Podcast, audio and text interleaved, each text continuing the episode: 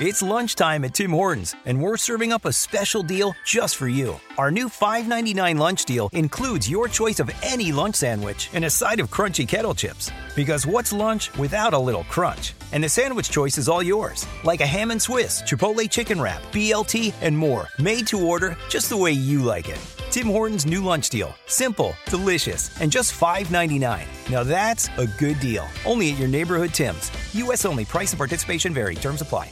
This podcast is a member of the Voices of Wrestling Podcasting Network. Visit voicesofwrestling.com to hear the rest of our great podcasts, as well as show reviews, columns, opinions, and updates across the world of wrestling.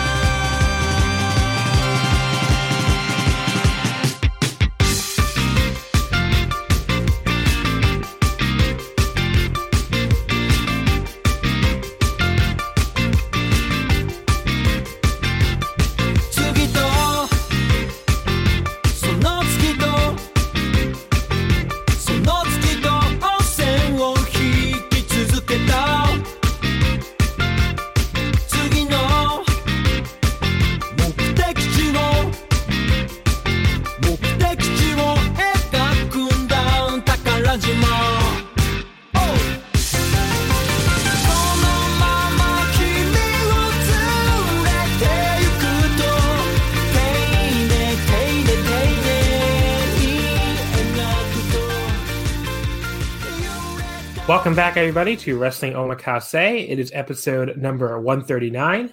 And this week, I'm very pleased to be joined by one of the faces that runs the place, uh, the king of banter, Mr. Joe Lanza. Hi, Joe. How you doing? I'm doing pretty good now that we're finally got these microphones working, and uh, it was a journey, but we're here and we're uh, we're recording, so that's good. Hopefully, it's gonna keep working. Technical issues, you know. at least, at least there's plenty of time to sort them out. That's true. None of us have a, anything to do. I don't know about you. I got nowhere to be, so yeah. Um, you know, you work it out, and here we are. But I'm just happy to uh, to be here, and it's it's kind of cool to uh, not be talking about current events uh, for once on a podcast. I mean, not that I don't love doing the flagship, but you know, a change of pace every now and then is good. So, um, you know, we'll talk about some old matches today. Yeah, so I'll introduce a new format and everything, and talk about why I brought that on. But I guess just how are you holding up so far in the uh, in this fucking coronavirus world? I know it, it's not a huge difference to you, right? Like you you did work from home a lot, and you didn't go out a lot, right? I mean, you're more of a homebody. I mean, it's not that much of a change for me. Um, yeah. You know, I, I did a lot of work from home. You know, I it just this just just cuts out uh, the little bit of traveling that I see when I did leave the house for work. It would be like long journeys, four or five hour drives, uh, you know, ten hour round trips.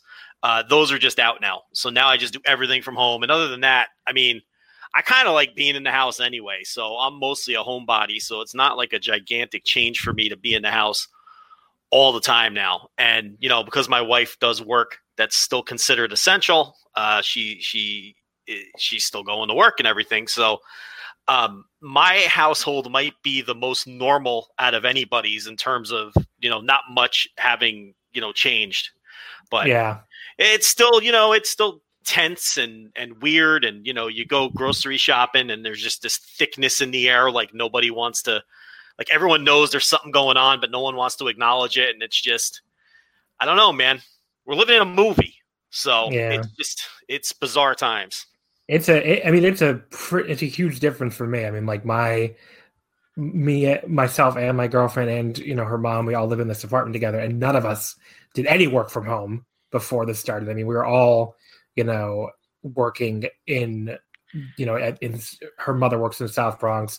I Nicole and I work in the same office in Manhattan, and you know, we did, none of us did any work from home ever, so we were commuting every day.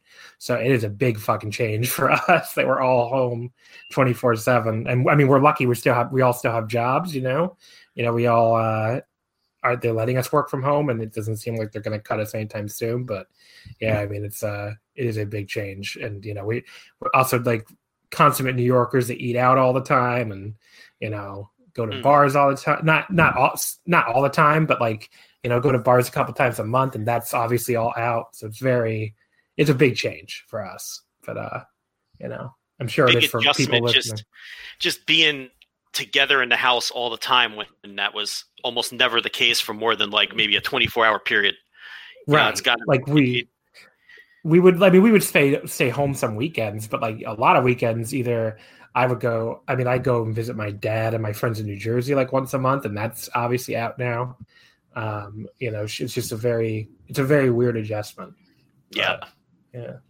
Um but yeah, I mean, you know, and then, and then like the to transition, I guess, to well, what do you what have you been filling the time with? I guess have you been? You know what I found, and this is probably bad to say as a podcast host, but I am listening to way less podcasts because I listen to so many podcasts.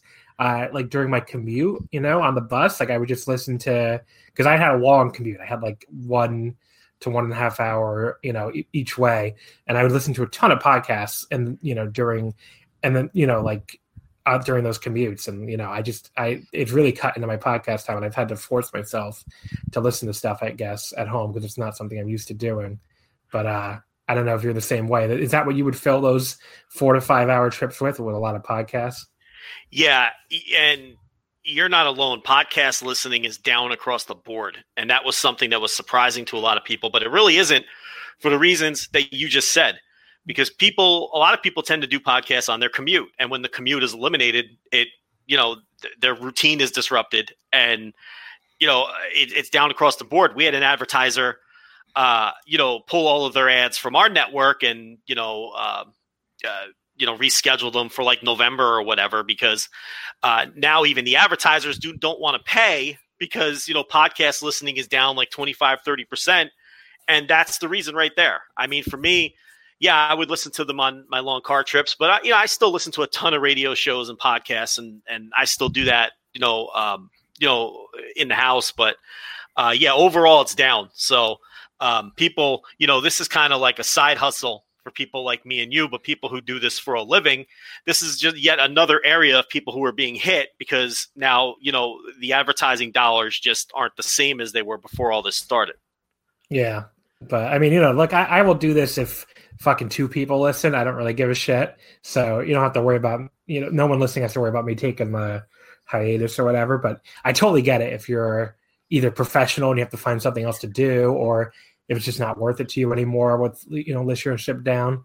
But yeah, I mean, you know, I I I, I totally get it because in my own personal life, I've probably listened to less podcasts in the past few weeks than I ever have before. So I yeah. find myself reading a lot more books. I don't know if that's just like books are very easy for me to um i guess like really engross myself in and not like have my thoughts wander so i don't know books have been a good escape for me i just finished reading i don't know if you do you know the story of theranos do you know no. anything about that elizabeth you don't know you, you missed all that stuff with that that crazy woman who did the blood testing company and it turned out to be a complete fucking scam they did like no, hbo I, documentary know nothing about it Okay, you should watch. You should watch the HBO documentary. It's an incredible fucking story. Uh, I think it's like called, oh god, The Inventor, and it's like out for blood in Silicon Valley. But it's an amazing, incredible story. But yeah, I read. I I meant uh, I watched that documentary last year, and I meant to read the book, and then the book was like three ninety nine on Amazon for some reason. So I just, I the book was so good, I ended up spending like eight hours straight reading it. And yeah, if anyone hasn't read that book, I think it's called Bad Blood I would highly recommend it. That was a, a great distraction uh, one day. But I mean, it's just an incredible story. Of uh, I got I got like four books. I got like four books I bought like eight years ago that I still haven't cracked open, and I'm just staring at them because now is the time. But but honestly, I'm filling a lot of my time with watching wrestling, and it's weird mm. because I'm actually watching more wrestling now because there's so little new wrestling, but I feel pressured to watch all of the new wrestling and all of the wrestling right. still going. So now I'm like, wait a minute, I'm now spending how somehow I'm spending more time watching wrestling, even though there's less wrestling content. It's it's it's all backwards. Yeah. But, um, I've been Yeah. watching a lot more retro stuff, but I so that that would transition nicely into I guess the format here and like um you know what why I decided to do this. So basically, I I cannot fucking stand the empty arena shows anymore. I mean, look, the the U.S. wrestling. I'm I'm not the biggest fan of American modern American wrestling anyway. I don't think that's a breaking news to any listeners here, but I could not watch those WWE or AEW shows more than like a week. Like I gave up pretty pretty quickly, and you know I still haven't watched anything from Mania. I just I I don't know. There's something about that that's just like very. It's like something I didn't like that much to begin with, and now in front of these fucking uh, empty buildings and like the fucking cinematic bullshit, like Matt Hardy teleporting and fucking even like this all this other shit that they did at Mania. I I, I mean I just I have less than no interest. I mean that's just it's not wrestling to me. So I just don't I don't fucking care. It's not something I'd ever want to watch which I don't really think you disagree with, although I haven't lis- listened to the new flagship yet, so I'm not sure if uh, maybe you guys uh, gushed about Mania for all I, I doubt it, but uh, you know, it's the empty arena stuff is hard to watch. You, you get tired of it quickly, and now I'm to the point where it's like there's the good empty arena stuff is really only good by empty arena standards. right, right. That's a It- great it's- point. It's not good, but like the recent All Japan show, and I think some of the Dynamites have been good by the standards that you know that of the day that we're dealt with here, but they're not like ideal or good. I wouldn't call them good under normal circumstances. So Yeah, and, and, the like rest that's of it has just been very hard to watch, especially the WWE stuff is so dry and hard to watch and soulless and it's it's yeah it's it's a task I mean, the Noah, you know, that's a good transition. Like even like the Puro stuff, you know, I guess we could have done another week, you know, based on this empty arena Puro stuff. Although it seems like they're even putting a stop to that now. But like um the empty arena Puro stuff, like I don't know, it just it became it, it has become a drag for me to even sit through that, and that stuff I I normally like, you know, when it's not in front of an empty arena. But yeah, I'm like way I've gotten way behind now in the empty arena, even even the Japanese stuff, and I don't know, it's just not compelling to me and i think it's a very it's a very poor distraction and i think that's ultimately why when you look at these tv ratings in america and they're falling it's like it doesn't take your mind off of anything i mean you, you you're it's basically like you're just confronted with how wrong this all is and how we're all living through this you know really terrible period because like it's just not what you're it's not wrestling you know? I mean it's just it's it's this weird fucking uh compromised thing they're putting on the air to have something on the air and it doesn't distract you from what we're going through. It really like it, it, you might as well watch the fucking news at that point you know when you look at these ratings and see the news doing so super well. Because it, it, you know if you're gonna look for distraction you're gonna put on fucking netflix or hulu or whatever. You're not gonna put on this empty arena bullshit. It's So- the opposite of a distraction. It's a reminder. It Yeah. it's it, it, it's it's because it's it's just a stark reminder of what's going on. And and um, yeah you could absolutely lose yourself in a tv show or a movie or something and uh, but you cannot lose yourself in this because they're smacking you right in the face that this thing is still going on because there's no fucking fans there. And it's you know it's you know so yeah I, I agree. I mean these people who are claiming that it's you know uh, we need this because it's a distraction from what's going on it's the total opposite. It's just a it's an instant reminder because it's this weird creepy vibe and you're questioning why they're even doing it and you're wondering whether uh, uh, you should even be supporting it. It's just it's just weird all around Yeah. So I mean, and definitely that's another element to it too. And now with fucking WWE going live for every show, which is just like I I think you can kind of uh get away with saying, okay, well, if they're taping them, you know, a month in advance like AEW did, I, I wouldn't I, I mean if it was me, I would not run anything. I get why AEW is doing it because they, they they need this TV deal, but I mean I would not like just I would come down the side of safety, and that's just that's just me but like that's still way more defensible than fucking going live three times a week. That's insane.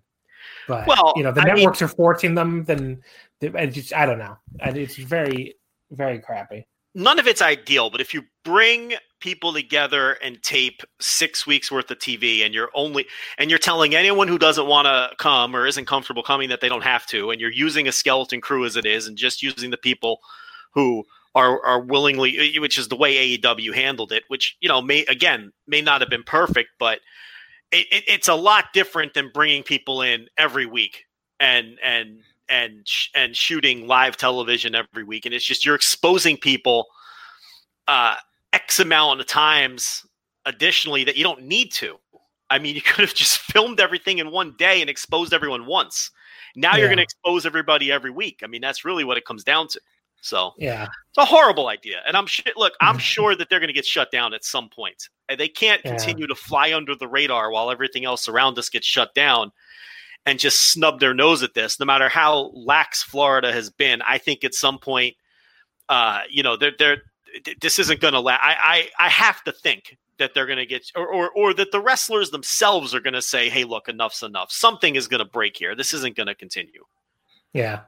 So, but that's a, a long-winded way to say this is why Omakase is uh, transitioning to doing some retro content for a while.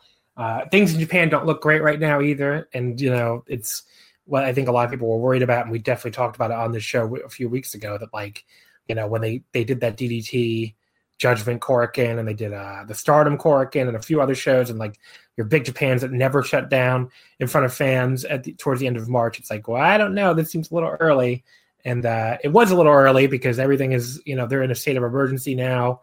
Um, they're taking it more seriously now. It seems like with the Olympics now off the table, there isn't this uh, perverse, um, you know, incentive structure to to under test uh, they're now testing a lot more people. You know, if you look at these trackers, it's like 4,000 people a day they're testing, which is still not a ton per capita, I don't think, but like it's a lot more than they were testing, you know, even a few weeks ago. So, I mean, they were struggling to break four digits a lot of days. So, yeah, I mean, like it's, uh, you know, the, the state of emergency through May 6th. Um, you know, I know like, I think people should be prepared for, you know, April to be very light. Um, and then who knows if they'll be able to come back with fans during May. And then I think I think you're probably looking. If I had to guess from read, and I, you know, I, I read a lot about the situation in Japan. Obviously, I think the most realistic uh, for running shows in front of fans again is like late May, probably early June, which would really obviously put, and it could be later. It depends on how things go, but that would really put you know Dominion and DDT Peter Pan and all that in jeopardy but I mean, you know, you can't you can't fuck with this. You know, it's just so it's been this is a, a fucking global pandemic, and you know, it, it, Japan clearly doesn't have it under control. Not that it's still not as bad as it is here, but I mean, you know, they can't you can't be running shows in front of thousands of people right now. That's pretty clear. What a weird thing to live through. I know. I mean, no one's really lived through this in a hundred years. You know, Spanish flu. You got to go back to that, I guess, for the last time. I mean, it's just a weird thing to live through, you know, yeah. and and and and you know, a lot of the people, most of the people living through this, you know, you know, uh, live through uh, 9/11, and it's just, but it's a completely different animal. But when we're all really old, you know, we'll have some very bizarre stories to tell to people who didn't live through any of this stuff. But yeah. um, this is just, it's just it's just weird and creepy. I'm just looking out my window and you know everybody's cars in the driveway and there's nobody on the street and it's just yeah. And for you, is really for you it must be really even more bizarre because it's New York City and it's yeah. it's got to be even. Yeah, I'm I'm, out, I'm just in the suburbs out in the middle of nowhere, Texas. Uh, well, if must, you if you saw if you saw where I lived, it it looks it, it looks way more suburban than you'd think for the Bronx in New York proper. Like I live in a, you know, it, it, people who have lived here who have come here are like, oh, this is almost like the suburbs, It's a little closer together. So it's not like I live in downtown Manhattan. That must be really fucking weird. Yeah, just walking around like a ghost town downtown Manhattan. But it's still weird looking out the window and just seeing every like you're saying all these cars here. I mean, just like tons and tons of cars. Where normally, if you looked out the window on a Saturday afternoon, I mean, you'd see probably like a half as many, if that because people be out living their lives, which nobody has that right now. So, uh, but yeah, I, the 9/11 comparison is interesting to me because I was I was 15 years old for 9/11, and I, to be honest, I barely remember and my life changing very much from that. I mean, like I was, I mean, I lived in New Jersey, so I lived very close to it, as you did, I'm sure at the time. Um, but I don't know. I don't. Maybe I was just a little bit too young to really ha- feel like a proper impact from it, but it just kind of felt like, you know, it was. A, I remember one really weird day in high school when they put us all in an auditorium, and you know, the day of it happening, and like, you know, I think a couple students did have parents that work there, and you know, I, don't. I, I remember they were very distraught, but for the rest of us, it was like wow, this is a thing. I mean, it was just we're just a bunch of kids. We don't know what's going on. It's just like, all right, whatever. And you know, I remember within like a week, it kind of felt like back to normal. But there was that same thickness in the air, but for different reasons. Like now, yeah. I go out once a week to go grocery shopping. It's the only time I leave the house. So I'll go grocery shopping, and you see other people in the store, and it's like you're just side eyeing each other because not that you're afraid of the people, but you're just more cautious. You're afraid to walk. People are afraid to walk past each other. Like I'll be in the aisle in the grocery store, and people will do the big U-turn when they see me in the aisle. Like I'm not walking past that guy. You know, you're just trying to stay away from each other. You know, and it, and it's weird because they're telling us to stay away from each other. So it's not that people are being rude. We're just following the instructions, but yet it still feels like we're being rude to one another. Like, oh, I don't want to walk past you. All this time, I probably should have mentioned too. I probably had it. I mean, yeah, right. You may have had it exactly. I think I. I mean, I'm I'm I'm about as certain as uh, someone could be without having been tested. Because first of all, I'm in New York, where apparently it's been here now. They're saying since mid February, and it's all over the place. And if I didn't have it, I had the worst fucking flu of all time. So like I I can't imagine that I didn't have it. I mean, I guess I'll know for sure whenever they roll out this antibody testing you're talking about, which is going to be able to um, like they'll test you for the antibodies, so they'll know if you had had it in the past. But yeah, man, it was fucking awful. And you know, I mean, the, you know, when I described my symptoms to, to, the doctor, she was pretty confident that, that I probably had it. But but they were like, yeah, don't come and get tested though. Just stay if, as long as you can breathe, stay at home and get better. I'm like, okay. I'm yeah. like, that's where we're at, I guess. Where if you can breathe, then uh, we don't want to fucking test you. You want you just stay home and uh, you know, recover. But yeah, I mean, it was a, you know, it was about like a 10 or 12 day period that was pretty bad, but like really for like three or four days was like really when it was like just the worst fucking. I mean, I've had some health problems in the past, so like I have other things I can compare it to, but like this was really, really awful. I mean, like it's one of those one of those feelings where you're just like it just feels like you're going to be sick forever. And like you just can't get get that thing out of your head of like you know this is never going to end. I'm going to fucking die. Like it's really it yeah. just feels so awful when you're in the middle of it. And then finally one day you just start feeling better. And you're like oh okay but uh yeah, yeah it's it, it was... it's every every time i cough or sneeze or have a runny nose i think i've got the thing like that's the other thing too like any any minor symptom like you start wondering oh no i must have the thing uh, yeah. yeah, I was in the grocery store last week and I had to cough, but I I I, I didn't want to cough because I was afraid that people would think I had the thing, and they'd get like mad at me, you know. So I had like this scratch in my throat, and I'm just suppressing it, and I'm just swallowing saliva trying to get it to go away, and then finally I, I just I had to go into the bathroom and just have like this coughing fit to get the scratch out of my throat because I just I was so cognizant of what other people might think. I was afraid to cough in front of people, yeah. even into my arm, or, or you know what I mean. It, it's yeah. It's, Do you, you know in Japan them- now? They're selling these fucking patches you can put on your fucking shirt to say, I have hay fever, I have asthma, I have like whatever. So people can see that when you're coughing and not assume you have the coronavirus. I Which totally like, get it. Kind of, yeah. Like it was smart. so stressful just having to cough, and that those are things you've never thought about before in your life. Like you would just cough into your arm, and that would be that, you know, yeah. or you would just take out something and blow your nose, and yeah. It, but now you think about that, like, what are people going to think if I cough? Especially since yeah. I'm in a grocery store picking through eggplants. You know, eh, eh, I, are they going to throw out all the produce if I cough right now? Am I going to be on the news for being some jerk that you know people think are coughing all over the produce? You know, it's like your mind just runs away with that stuff. Yeah, I mean, I, and you know, for me, again, for someone who thought they who thinks they probably had it, it's like I waited. They tell you wait five days after you have the fever and then you're probably not contagious anymore and it's safe to go out. And I was like, I'm gonna wait like fucking longer than that. So I waited like eight days before I finally went out this past week and I just made a, a quick run to this uh this Japanese grocery store in, in, in, Queens. Like I just wanted, I, I honestly just wanted Japanese beer. That was why I went. But, um, you know, and and I it, this is like this tiny. It's not like a supermarket. It's a very tiny grocery store, and they had a limit of like ten people to get in. But it's like I don't even think we, I don't even know if we should have ten people in here because like this is, you know, it's like this not that much bigger than like a 7-Eleven.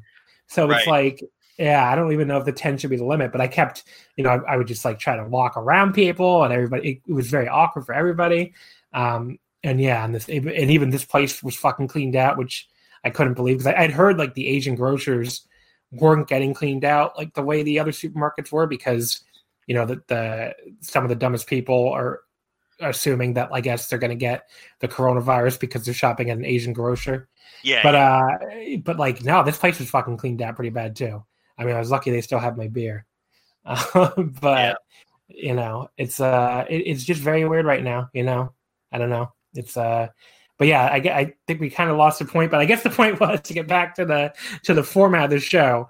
I've been watching a lot of older wrestling. That's been a you know, a port in the storm for me, and I would much rather do a show during all this crap where we talk about older matches. And you know, I, I came up with a format to do that with with different guests instead of talking about these fucking empty arena shows that I find pretty unwatchable anyway. So that's what we're gonna do here on Wrestling Omakase for the next however long this lasts. I assume for sure the rest of April, you know, into May, whatever, whatever until we're running shows probably in front of crowds again, or at least you know until I get sick of this format too, or whatever the fuck. This is the format we're doing, which is five matches with whoever the guest is. And, you know, we each gonna we each pick two matches that we wanted to show each other. We're gonna introduce the matches and talk about, you know, why we picked those matches and, you know, what what those matches mean to us and that kind of thing. Um, and then to get to a, I don't know, I just thought the number five sounded better than like the number four or number six or whatever. So to pick a fifth match, basically, and this is a little complicated to explain, but it makes more sense than uh, than you can explain it. So we've picked two matches we knew we are going to watch. And then I asked you to pick a third match, and I also picked a third match. And I took those two matches and put them on a poll. So the Omakase listeners, the Twitter followers got to pick the match, and that became the fifth match. So we'll get into which one won at the very end. But Joe, let's start with your first pick, which was go ahead. I mean, you can introduce it. Go ahead. So this is the first match that I picked for you, correct? Yes. All right, so this was from January 11th, 1985, from the Sportatorium in Dallas, Texas, where the Fantastics, Bobby Fulton and Tommy Rogers defended the NWA American Tag Team titles against the Midnight Express. This is 1985. So it's Bobby Eaton and Dennis Condrey as the Midnight Express combination. I know there's been like six different combinations if you really want to get pedantic throughout history. And uh, the reason I picked this match is they had a match a couple weeks earlier on Christmas at the world class uh, Star Wars uh, show, the big Christmas Star Wars show. And the Fantastic successfully defended the, the, the tag titles against the Midnight Express on that show. And that's a fairly famous match between the two. And it's a match that I saw, you know, years ago. And I thought it was a really good match. But this match from the Sportatorium, which aired on World Class TV, I had never seen until they uploaded it on the network. And I immediately checked it out because I'm a huge fan of the Fantastics. I think, um, unlike a lot of people, I think they are the best tag team of the era, not the Midnight Express, not the Rock and Roll Express. I love both of those teams, but I think the Fantastics are the best tag team of that era, and I don't think that they get their due. Uh, so I immediately watched that when it got uploaded, and I ended up liking this match more than the more famous match that they had on the Star Wars show a couple weeks earlier on Christmas. The reason I picked it for you, uh, well, there's a couple reasons. Number one, I'm trying to get you to appreciate some territory wrestling. It's not your favorite area, it's not your area of expertise. I understand why it may not necessarily appeal to you or other people, but I thought this was a prime example of great territory wrestling with the hot crowd, with two of the best tag teams of all time, uh, great action and athleticism and and great work, especially for the era. Uh, all of those things combined, I thought it was a match uh, from that uh, time in history that you would really appreciate. So that was number one. And I guess we're going to find out if you did real soon. And the other thing was the red hot crowd. And that actually turned out to be an unintentional theme of, of a lot of the matches that we picked today. And it's it's weird because I don't it's like there's a lot of hot crowds, but from different uh, eras of wrestling and different periods of time. You know, there's a match that you picked that was uh, sort of caught in between the Attitude Era and the Ruthless Aggression Era. Is that fair to say? 2001 WWE, which yeah. was, you know, that's kind of like a hot Attitude Era style crowd. And then there's a hot indie crowd with another match we're going to watch. And this was a hot territory era crowd. And they're all really hot crowds, but in different ways. So I thought it'd be interesting to discuss the dichotomy between uh, all of these hot crowds that are hot in their own way. So uh, those are some of the reasons I picked it. I, I don't know how much Fantastics you've seen. I love sharing the Fantastics with people because I think plenty of people know all about the Rock and Roll Express and the Midnights, but the Fantastics always seem to be like the redheaded stepchild of those three teams, the one that nobody talks about. And I really think Tommy Rogers is one of the most underappreciated wrestlers of all time. Everyone knows how great Ricky Morton was, especially in uh, when it came to uh, to, to selling a beating before the hot tag. Everyone knows how great the Midnight Express were as a heel tag team and those sorts of things. But Tommy Rogers is a guy who I think is an underappreciated wrestler who's one of the greatest tag team workers ever and uh, really one of the best workers, period, of that era. So for all of those reasons, I chose the Midnight Express. Uh, winning the tag team titles, the America's tag team titles from the Fantastics in the Sportatorium on November 1st, 1985. But I think the air date for the episode was like November. Uh, I'm sorry, Jan- I said November. I meant January. Yeah. It's January. was 26. There you yeah. go. So if you're looking for it on the network, it's the January 26th episode of World Class. And actually, that episode, you might as well watch the whole thing. It opens up with a Shawn Michaels squash match when he's a, a basically a young boy and he gets squashed by one man gang. So that's kind of interesting to watch too. But uh, um, so I, I want to ask you two questions. First of all, did you think I, when you picked this for me, did you did you think I saw it already? No. So I will. You were right. I've seen almost no world class. So basically, I have not seen a lot of '80s um, U.S. wrestling at all. Like pre, I would say like I saw. I watched NWA slash WCW from like '89. You know, which is like the famous Flair Steamboat year, I believe, right? Yes. Is that that's I mean that would be the first stuff I really watched was all that, you know, Flair Steamboat and Flair Funk. I've seen all of that. I've seen very little pre 89 uh, you know, NWA WCW. I've seen pretty much none of the territory stuff. I've seen like a little WWF, I guess, but like, you know, I've seen WrestleMania. It's like that's it's not like I've watched even like the TV or anything. Um, so yeah, 80s US wrestling in general is definitely a big blind spot. I've watched way more uh, which I guess is not going to be a shock to any listeners here. I've watched way more 80s Japanese wrestling than I've watched 80s US wrestling. I've seen a lot of like 80s New Japan on, you know, what what what's on New Japan World and some other stuff, and then I've watched a lot of the 80s All Japan. But you know, I've never I've never really dug deep into 80s territorial wrestling. So you were right about that. Um, oh god, what was my other question now? Actually, um, oh, did you know they, they the titles were held up? the titles were held up. Uh, I know. The, yeah, it's what the this, the history I'm looking at says title held up because of Cornette's interference. Uh, oh, oh, you mean that was mean that was that was March? Okay. Yeah, because I was going to say because the Fantastics they, they defended against the Midnights on Christmas and they beat them. Yeah. And then they had a couple house show matches after that, and then they did they did this match in the Sportatorium at the TV taping, and this is where the Midnights won the titles. So yeah, I was a little confused there, but it looks like you're just reading a little further down the yeah the line, an angle they did later. Yeah. Yeah, so they were held up eventually. Um, but yeah, let's see. Um, so okay, let me ask so, you this: Did you have you ever seen?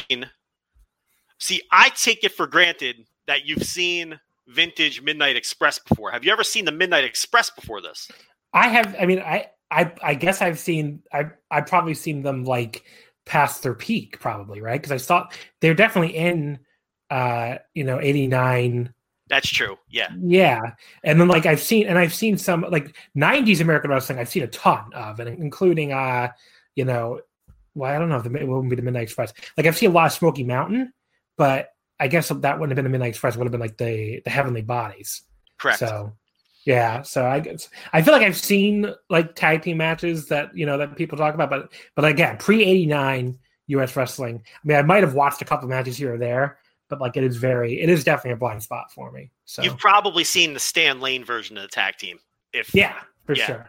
so, this is the Dennis Condrey version of tag team. Now, have you ever seen the Fantastics before?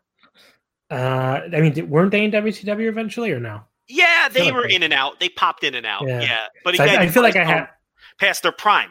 Uh, yeah, just like you're saying with the Midnight's. So, yeah. and then, and this was your first time watching anything from World Class. I believe. Well, I probably watched a couple like famous Von Erich's versus Freebirds matches. Um, so this probably would be the only thing other than that. So, what did you think of the sportatorium and the atmosphere and the crowd? Because that's considered maybe the rowdiest building and the hottest crowd in the history of wrestling, really, or at least American wrestling for sure. I would. Did It that- looked small. It looked smaller on TV than I was expecting. I don't know how many people were there. Do you know? I think it held. I it didn't held that many. I mean, I think it's you know it's very similar to I think like the ECW arena, and that's a very small space where they Mm. packed in as many people as possible. I did So- not. Yeah. See, I would. I would have like if you asked me, uh, without watching anything, like John, how many people are in the sportatorium? I would have guessed like six thousand or something, probably, and it's definitely looked like way less than that. Oh, and it's not even close to six thousand. Yeah. But that just speaks how crazy the crowds were. I guess uh, Wikipedia is telling me the capacity was forty five hundred. So I guess it's a little Mm. closer to that than the, to the six thousand and the two thousand. So somewhere in between Yeah. what the ECW arena would hold a capacity, which is you know they'd squeeze like two thousand uh, when they could when the fire marshal wasn't around, and the uh, and the six thousand that that that you guessed. But uh, Yeah. yeah. it wasn't like a gigantic building. Like it wasn't any kind of basketball arena or anything like that. It almost But, looked like studio wrestling to a degree. Yeah, I mean, you know, not yeah, a little bit. I could see that. Um, the crowd was very obvious. I mean, obviously, the first thing you notice is the girlies love the Fantastics. They were Yeah. like just screaming their heads off. Were now were there boos too for the Fantastic? Like, were there men booing? I feel like there were a few times. Um, the the sportatorium crowds were really hardcore heel babyface crowds. So I, if they were booing the Fantastics, I didn't pick up on that, and I'd be surprised.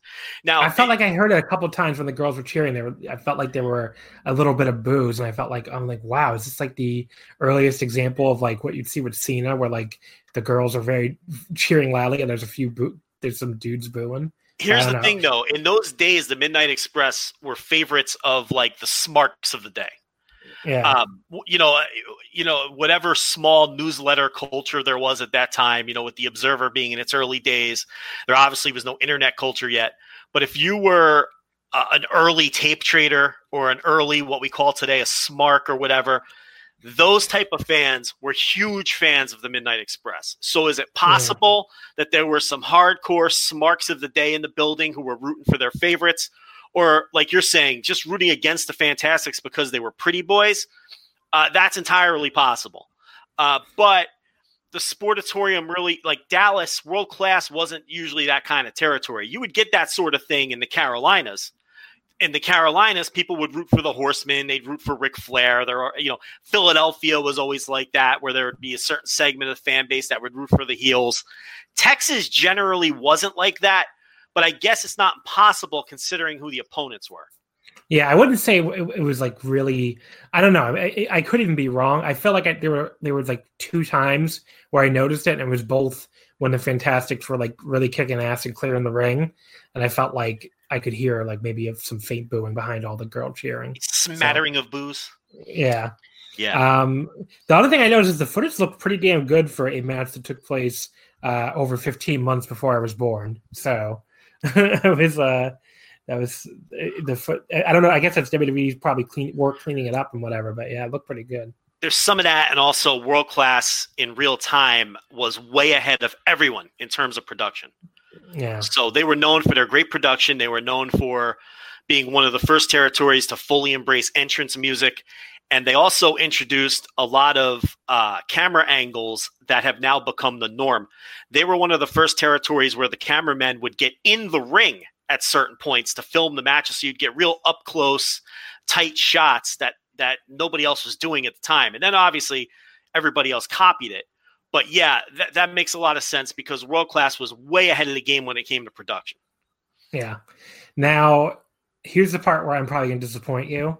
I came away way more impressed with the with the Midnights and the Fantastics. I mean, the Fantastic. I'm, I've never been, I guess, a big fan of American uh like clean cut clean cut baby faces anyway.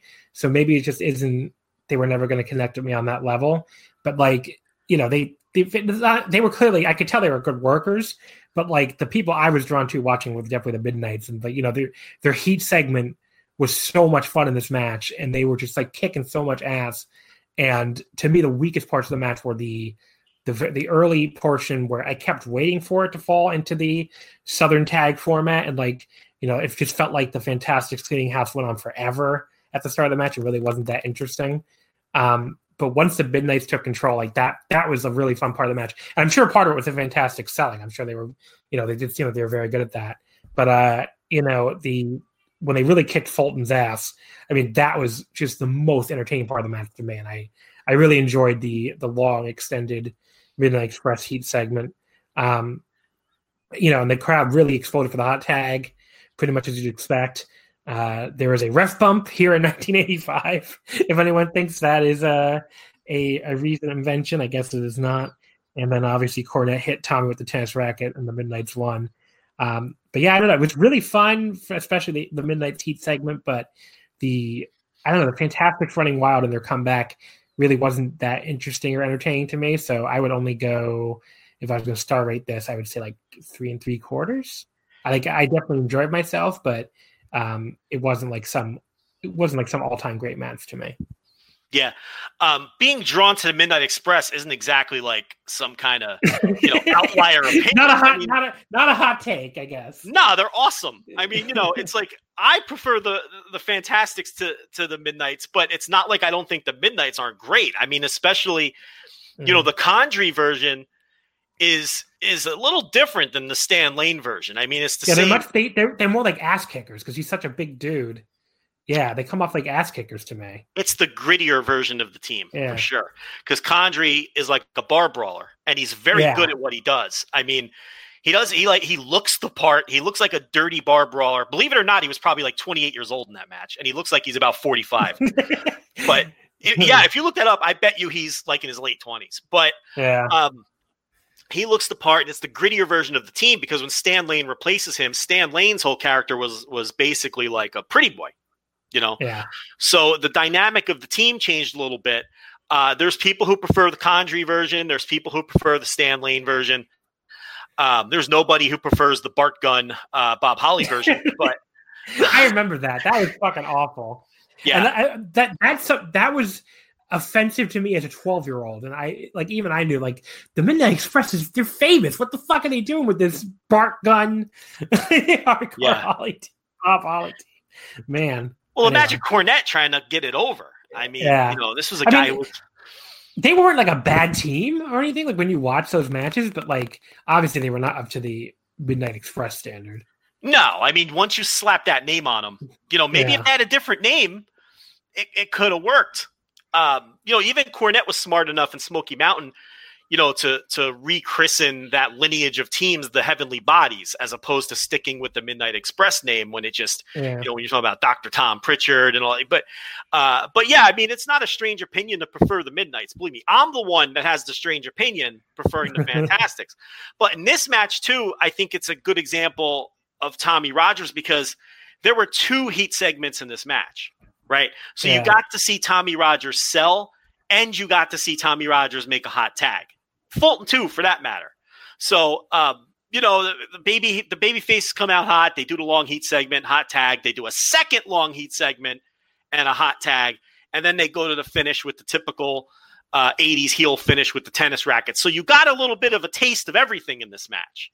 But yeah, yeah the, the midnights were awesome here, and it's and, and you could see you, like you said, the women in the sportatorium. If you think it was a great reaction for the Fantastics, you should go watch some Von Erich matches. I mean, it's yeah. just you think you know it's that high pitched screech that you just don't hear in wrestling crowds anymore. Like fans. Yeah, nobody, nobody fucking, no one wants to fuck anybody like these girls want to fuck the Fantastics. I mean, you know. Yeah, and, which I get it. I get it. I mean, you know, you know, you know what you probably, you know what you probably find it the closest in modern wrestling is in New Japan. Yes. I mean, those women, those women want to, uh, you know, have relations with, uh, with, with like Kota Ibushi and yeah, when they uh, randomly you know, scream, yeah, they randomly scream out and they'll go Kenny, you know. And, I mean, I if you're in those crowds, it's even more obvious. Like it's like, wow, these women love these men, and it's like once you see it up close and personal, it's just like, you know, they they you'll never see people smile as long as they do when they their faves are in the ring. But yeah, I mean that probably is the closest to this culture. Like you know, like the closest. It's sure not in modern WWE. So I, I think the key is to get young adult women and teenage girls into wrestling because yeah. you look at that era of Texas, and you know half that crowd is teenage girls or girls between the ages of 13 and 25, just screaming for the Von Erichs and the Fantastics or whoever. You look at like uh, the early uh, when, when Joshi was hot in the late 80s, early 90s, and it was what it was teen girls, you know, uh, yeah. treating these women like idols. And and those crowds were were red hot and sort of it, it's that's what brings the fire. These promoters got to figure out a way young women into these crowds again because it just Toryumon, Toryumon Dragon Gate, obviously the even like even Noah in the mid aughts. I mean, if you watch those Kenta Marufuji matches, there were girls there who looked, you know, very into them. So I mean, that I, I do think it's a it's a big key. And like Japanese wrestling has been so much better at it in the last like 20 years. And it's just I don't know if there's if teenage girls just don't give a fuck anymore in in America about wrestling, and I can't really I don't know. I don't really blame them. I guess. I mean, it's been so bad. But yeah, Vince has Vince has lost track of what's uh like what people find attractive. It feels like. I mean, Vince Vince fucking thinks they want to. The the girls are going to love Baron Corbin. Yeah. And he looks like. yeah. And I I once I remember I asked uh Nicole, like, do you find this man attractive and put him on the screen? And she's like, no, like, what are you talking? I'm like, Vince thinks this is what girl, all the ladies want now. Yeah, especially younger girls. Like I could I could yeah. totally see maybe like a 40 year old woman being into Baron Corbin. Like maybe he's got a look that appeals to like a, a soccer mom or something. But like no teen girl is going to be swooning over Baron Corbin. It's utterly ridiculous. Um, yeah. So you came away impressed with the sportatorium and and the atmosphere of the building. Uh, that much can be said, correct? Yeah, and the midnights for sure. And the midnights Midnight. for sure. And you thought it was a uh, a good little match. Uh, now, now this now to be clear, this is not considered any kind of all time great match. Okay. This was this was a match which, like I said, I never even saw until a couple years ago when they uploaded it on the network, and it was like a nice little hidden gem to me because uh, it was something I had never seen before. Um, and I came away with it. I think, you know, it's I hate star rating matches that are out of the current time period. It's hard for me to because they're not really working for my 2020 eyes. They're working for fans in 1985, and I find that very tricky. But if that if this was a match that happened today, I'd be right around where you are. I think I might go four flat, three and three quarters, somewhere in that neighborhood for it. Uh, to give you an idea, so this is not like a match that I would like throw five stars on. This is not the best yeah. possible example of either team, but I did think it was a good example of the style of the of, of the work of the, particularly the tag work of that era, and something that I could expose to you that you haven't really been exposed to. Um, you know, now I learn really at all. So yeah, from that perspective, that's why I picked it, and uh, I'm glad. I thought, you know, I thought you would like it.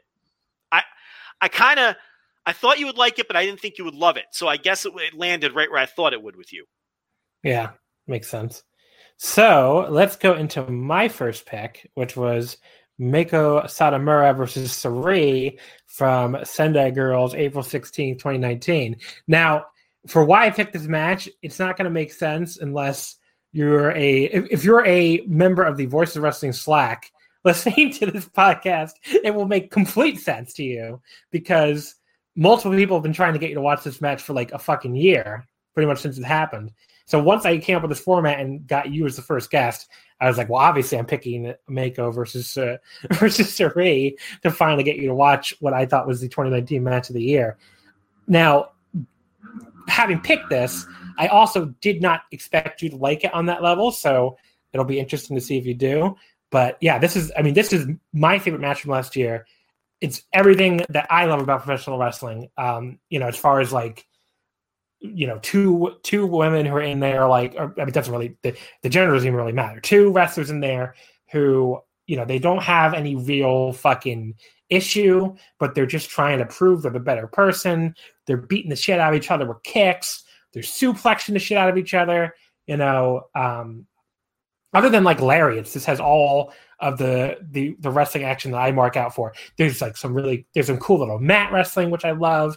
So it's pretty much all of my favorite stuff in one match, and they just you know it's worked at such a brisk pace. You know, it's a 15 minute, uh, you know, pretty much a sprint. You know, even with the the the brief like test of strength mat wrestling interludes, and yeah, it's just exactly like it, it clicks every box for me. I thought the selling was really great. I thought the um, you know all the execution of everything was just so perfect. These backdrops look so sick, and these uh, you know that that fucking I don't even know the name of the suplex that Sareee does, but I love that. It's almost like a Sambo suplex, but she drops them right in their head. So you know I, I totally admit it for being a mark for head drops, and you know they do all these head drops in this match. And yeah, it's just you know to me it's pretty much the perfect wrestling match where you know I don't it, it, there's no flaws in it to me. Like there's nothing even close to a botch spot or anything. And just from start to finish, it's just exactly what I want out of a professional wrestling match. And you know, I thought by the time Sareee beats her, it just feels like you know she survived this veteran as much as anything. And it's you know just exactly the kind of match I mark out for. So. I, I have no idea what you thought of this. You wouldn't tell anybody again in the Slack, which is great. You saved it for this. Mean, they'll probably all listen now to see what you finally thought of this match. So, Mr. Joe Lanza, what do you think of Meiko and Sareee? So I think it's funny that everybody wanted me to watch this match, and the reason I didn't watch it is because there was just no easy way to watch it for whatever reason at yeah. the time. The video kept getting taken down off of YouTube and, and Daily Motion and or whatever um, with copyright claims, and I just threw my hands and gave up. You know, I wasn't going to keep searching for this match that I wasn't even really super invested into seeing. It's just everybody else wanted me to see it. Then I finally get a copy of the thing now, and I find out that a certain member of the Slack had the match uh, as an unlisted video on Daily Motion the entire time and could have just sent me the damn link a year ago. Can you believe yeah, that? Kevin. Yeah, I didn't want to call him out, but you know, but it's like he's not going to listen anyway. He's, he's listening to the podcast, so that's true. You, you want to, you can say anything you want about Kevin Wilson. He'll never fucking hear this. So, so with that, it's like he had it the whole time. He saw every he saw everybody breaking my balls over watching this match, and and he never sent me the link. I could have we could have gotten this over with a year ago. I think it was Gerard. Like, it was Gerard, right? That finally just was like, "I "Oh, it because I sent you the RuTube link because that was the only place it was uh, it was up publicly yeah. listed, and that's what I had to list on Twitter because I don't I don't know if Kevin Wilson wants me sharing his link to you know all my Twitter followers, so I gave right. the RuTube link in the description. So basically, I, I think if you're listening to this and you're wondering how to watch this match, I have the RuTube link in the description um, and on my Twitter. Um, you know, you, that's a pain in the ass now. You have to like go through a fucking whole fucking weird Russian authentication process. So you gotta give you gotta give Vladimir Putin your phone number and everything. Just to, I'm not even exaggerating. They ask for your yeah. phone number and your address, and it's like I'm not doing all this to watch a Meiko Satomura match. I'm sorry. So I found another way, and it turns out Kevin had a damn link the whole time. Yeah. So the Kevin link, if you go to the Joshi City website, I think it's on the website somewhere. I think you can find it, but I, but yeah, I don't know. It's uh Kevin had the whole time. What are you doing, Kevin? Yeah. What a jerk. So, uh, so I fire this up, and um, I got to tell you, I thought it was pretty fucking terrible. Uh, okay. Wow. No, no, it wasn't terrible. It was a very good match. Okay. Um, that's what everybody okay. wants to hear. That's what everybody thinks I'm going to say, and they want me to say. But, uh, but no. What struck me about the match was it really felt like a huge win for Sareee because she had to overcome this fucking monster, and Meiko, as usual, was just an absolute beast. Uh, like you said, the work was all on point, uh, flawless work, uh, a nice little story here good snug work. It really felt like Meiko was putting a beat into her. So when Sareee finally wins the match, it feels like a huge accomplishment to overcome this legend and this monster who just beat the living shit out of her. And it doesn't come off like a fluke and it doesn't come off like she didn't earn it. It came off like she earned a huge win over a gigantic roadblock. And then the way Sareee sold it at like like just the relief when the match was finally over and and, and the excitement and then the way Meiko sold it as well after the match. Like she couldn't believe that she blew this and lost to this person and was bested by Sareee. That's what jumped out at me, and that's what most of my notes are about. Uh, just uh, how they worked such a great match that told the story, the exact story they were trying to tell. That this was a huge win for Sareee versus uh, an almost impossible opponent. And then it, it, set up the whole year for her too, because she will go on to win the Sendai Girls World Title and all that. So. Now, see, and that's the thing. Like, I don't watch Joshi at all, and I don't yeah. know anything about what led to the match or what came after. But they still got the story across to me. It, yeah. it still feels like it, you know they kind of nailed that because it's I have a pretty accurate interpretation of what they were trying to tell us with this, and I can yeah. totally see how this match would be a springboard to this wrestler getting to the next level and winning a championship and becoming a big star and all those sorts of things. So that makes sense to me. Yeah. But uh, I think you did see some of the stuff for Sareee later in the year, right? Like you saw the Chihiro match or something. I remember. Is that the uh, like the Husky girl? Yeah, the Husky girl. Yeah. That's Chihiro. Yeah. Then I saw that match. Yeah. Yeah. Um, did you like this one better? Because that's a big debate. This was a better match. Yeah. Okay. The Meiko match was better. Well, that's I, I agree because I, I I mean the Chihiro match I liked a lot, but I this this to me was like the Joshi match from last year, along with uh Arisa Nakajima and then Nanae Takahashi, which I, I don't know if you saw that or not, but uh no, the yeah, the, the, match okay. with what what's the other girl's name again? Uh, Chihiro. Chihiro. Yeah. The match with Chihiro was more of a traditional modern style Pearl match with the hot near falls at the end and uh, the German suplexes and whatnot. The, the the Meiko match was more was felt grittier. It felt more like a fight. Yeah. Um. And and and I thought it told a better and more clear story. They were both good matches. Um. The Chihiro match, I think I went like three and a half or something in real time. I can't remember, and you all got mad at me. Um, and then this well, one, Taylor, Taylor and Aaron Bentley are the two that are like do they not understand that three and a half is a really good rating for a match? I don't I, like. Ah, they're like materially burial. I remember Aaron in in the Slack was like, "John is the only New Japan fan who also has good Joshi opinions." Yeah, like I don't understand. Like I remember I watched that match because it, it, was that one had you want everyone wanted me to watch both of these matches. I could only find the other one, so I watched it. Yeah you're all waiting around with bated breath for my for my rating, like like. And I'm like, I don't know. It's a, it's a pretty good match. I'd go like three and a half, and then I get buried by everybody, and I'm like, I, am like, hold on a second. That means I like. I, I mean, this is all the Slack does basically is bury each other's wrestling takes. So I mean, you know. Yeah, I'm like this. Three and a half means it was good. I don't understand why I'm getting buried right now. You know. You know who? Oh, you know who never gets buried? Who always gets out of being buried somehow? Rich. Yeah, because Rich won't watch it. Like he just won't watch it. And subject. I'm saying himself. in general, in general, he somehow never gets his takes never get buried. I don't know what it is. Don't you agree? Point. I mean, yeah, to some extent, yeah. I mean, I, that's a good point. Why does why is he why is he immune to the burials? What you you obviously you're you're a heat magnet. I I'm I can be a heat magnet in there too, especially if AEW comes up. And there's there's uh, some other people, but yeah, Rich Rich just floats on by. never gets I think never he, gets I think any. I think he's real careful with what he gives a take on. yeah, because he doesn't want to take the heat. See, because here's yeah. the thing about Rich that people might not realize: he's a sensitive boy.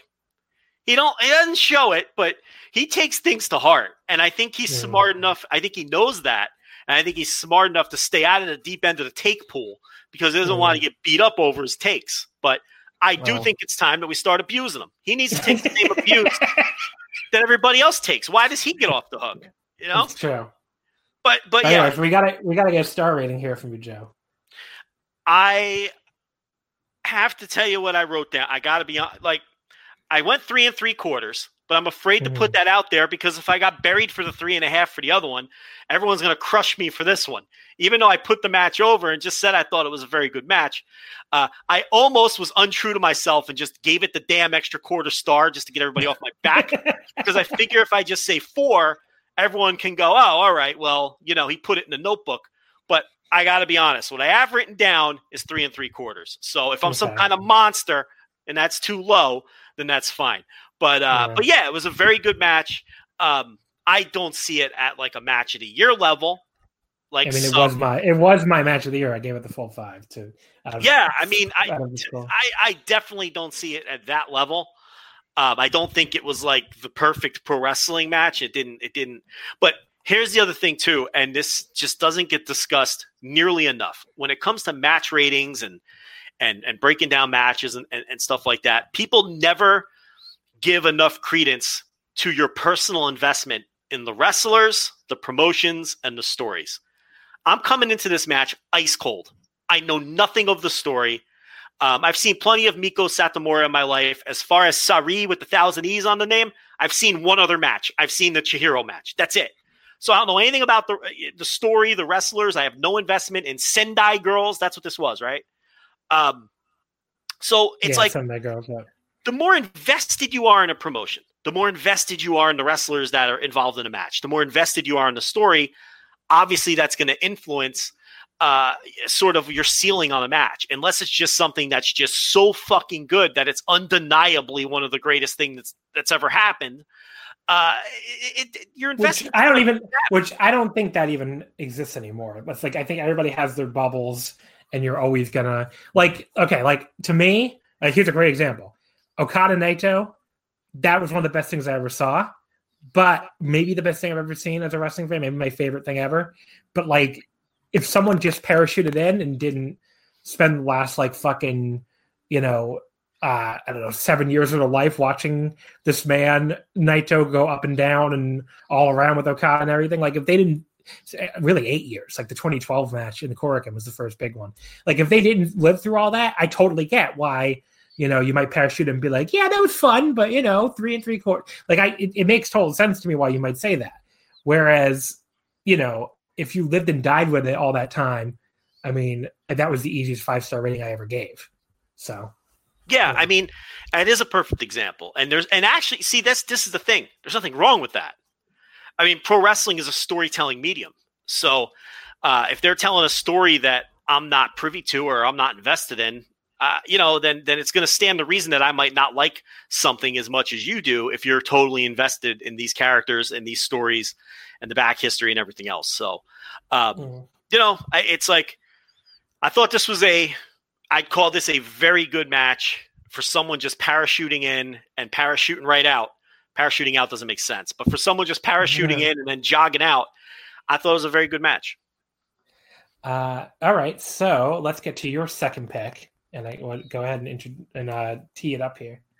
Okay, so do you have the date on this? I didn't write the date down. This was. I do have the date. So it was Kota Ibushi versus El Generico versus Nick Jackson versus Jigsaw from Chikara, the ECW Arena, March 28th, 2009, during King of Trios that year, but it was not a King of Trios match. So basically, for people who don't know anything about Chikara, the the losers of King of Trios, uh, like the early round losers, would they put them in these two four ways they would call Rey. Uh, God, I can't speak Spanish. Rey de Voladores, I guess, and like the it would be basically like a high flyer theme, like similar to Rey de Reyes they have in uh, AAA, which I, am sure I'm also mispronouncing. But the two winners of the four way would then meet in the on the last night, and that would, they basically have a, it basically be a second tournament during the other tournament. Is the easiest way to explain it, I guess. Correct. Yeah. So this, and if I'm not mistaken, this might have been the four losers. I'm not even sure this was the four winners. I might be wrong about that though. What do you, what do you um, mean? Um, like in other words, I think this match was. I don't think. I, I, don't remember if this was the actual finals of that tournament or if no, no, no. Was, so this is the, this is one of the two semifinals. Oh, this is one of the so, semifinals. Okay, yeah, yeah. So it's basic. The whole the whole tournament was just these two four ways, and then the winner would meet. The winners would meet on the final on the final night, and that would be the champion. That's where I was confused. This this is an 11 year old match, so yeah. I knew it wasn't like the final, but I couldn't remember. Yeah, okay, so that it was a semifinal, so that makes sense. Yeah. Uh, the reason I picked it was at the time, this match was like considered the most bananas thing that a lot of people had ever seen. Um, and and I know I loved it at the time, and I know that. I'll be honest. I, w- I was not expecting you to pick a Chikara match. that was something. This is when I was into Chikara. This Yeah. is before Chikara started doing spaceships and time travel and fucking all the other assorted bullshit that they do now. Um, but I went to this trios. I was at this trios, but Oh wow. I remember at the time, this match was considered just. Uh, it's not that there hadn't been crazy four way spot fest before this. There absolutely were. But for whatever reason, this one kind of resonated with people and became sort of the the uh, the- peak four way spot fest flippy do match of the era, and one that I wanted to see in hindsight would would hold up to being a decade old and because I haven't seen it in a few years. And I also wanted to see what you thought about it because you said you hadn't remembered ever watching it. So I was like, okay, this is good. So When you get now, I will I will say in the interest of full disclosure, when you said the names, I was like, I don't know if I've seen this. When I watched it, I was like, oh, I definitely watched this. also you have So, seen it. Yeah, I mean, this is. So when did you go to Chikara shows in 2010?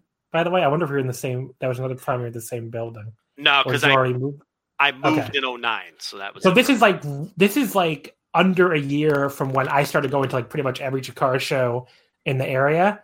Like so basically March 2009 um I guess I'm like in between promotions is the best way to put it. Like I probably just stopped going to Ring of Honor. Um you know my famous run where I went to every pretty much every Ring of Honor East Coast show from like 03 to through like 08 and you can see me in the front row of a lot of shows and stuff. And which without question we were in those crowds together. There's no question Yeah. about that. Yeah. but you were like a GA guy. So we probably I was back against the wall, man. Yeah, you know where Yeah, I I mean, those were I was front row of every pretty much every like people Right. who go back and watch it and know what I look like are like, yeah, there you are, there you are, there you are. It's like you know, um, but yeah, what's, I the, was what's I, the famous spot that ended up in your lap? uh, when Samo when Kenta Kobashi Irish flips Samoa Joe during Kobashi Joe at the New Yorker, and Joe like flips over the bar- the barricade and he just kicks me right in the fucking head. it was great. I should have held out for merch or something because like they the you know somebody immediately came over and was like, "Are you okay?" And I was like, "Yeah, I'm fine." I mean, it was just it wasn't like he kicked me that hard, Yeah. but yeah, he, he kicked me right in the fucking head. I should have been like, "No, I, it is terrible. Give me some fucking DVDs." But Absolutely. no, I didn't. I didn't. I didn't think that. I, I was too busy like watching the greatest match I'd ever seen in my life at that point. Yeah, yeah. So like, I did, didn't even. It didn't even occur to me to hold out for merch or anything. But yeah, were you, were you at Kobashi Joe too or no? This is painful. You were. Oh, you were not there. I didn't go. did you It's- go to the Philly one? It's the it's the biggest regret of my wrestling life not going to. I think. I've heard you talk about. I think I've heard you talk about this. I could have went. There was no reason not to go. It just I didn't want to get on a train and go. I just didn't go. And Did you I go to the Philly? I'll regret that for the rest of my life. I saw, yeah, I saw the, um, I saw when Misawa came in. I went to Philly and New York for Misawa. Well, did you see Uh, Kobashi? No, I've the never seen? Kobashi. I, oh wow. I didn't. I blew off Kobashi, and now obviously there's never going to be another opportunity to see Kobashi.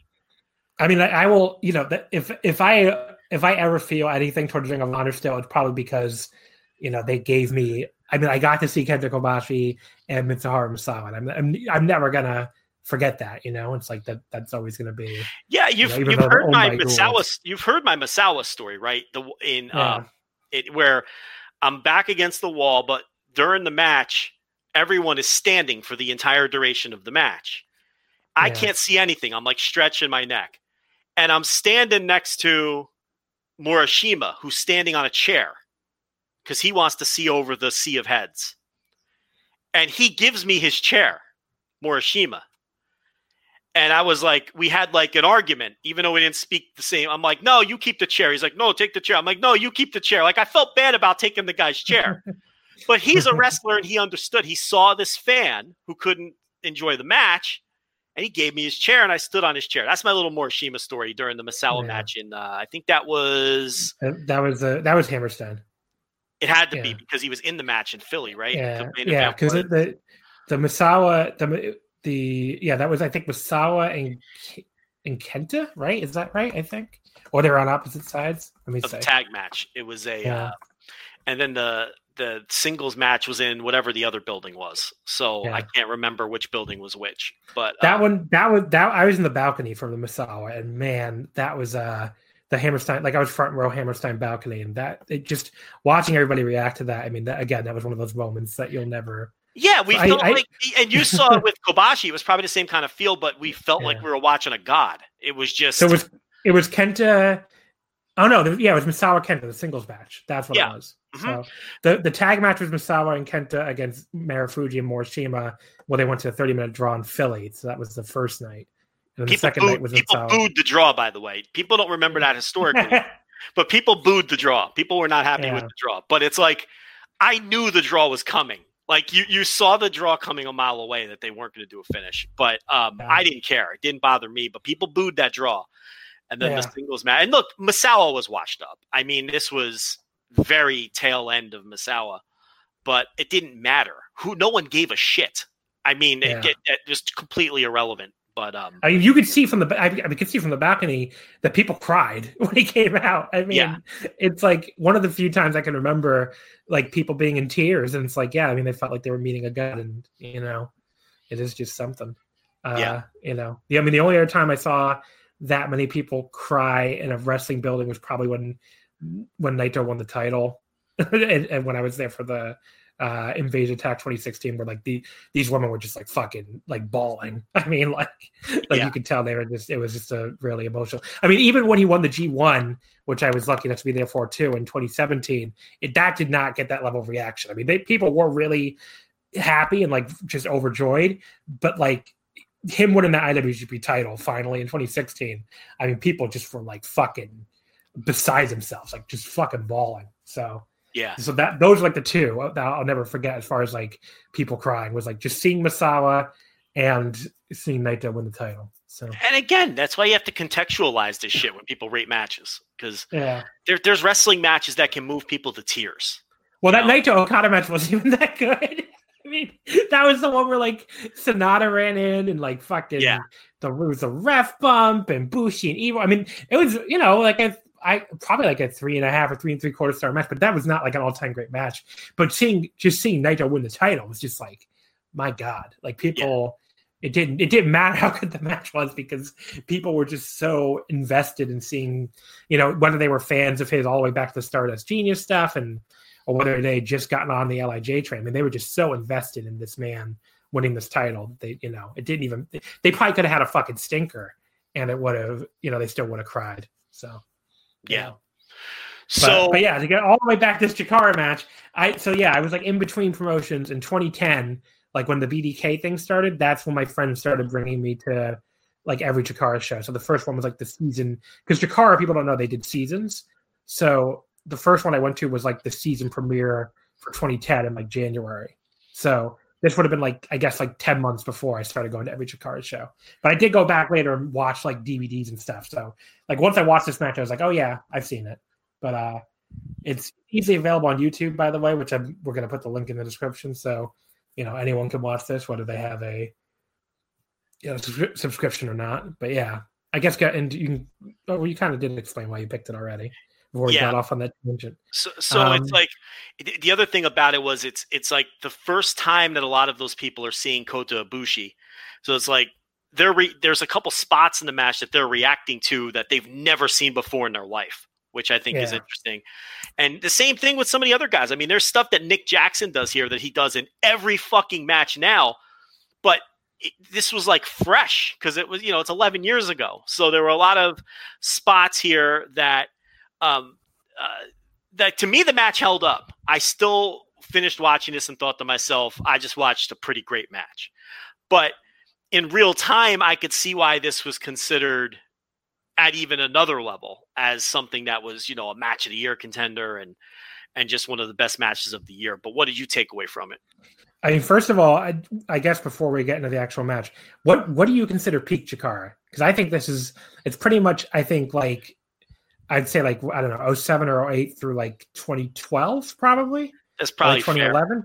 Yeah, That's but fair like because I this is thought the 09 trios Now I haven't seen all of them, but of the trios that I've seen, which would probably be about a half a dozen of them, I thought 09 was the best trios.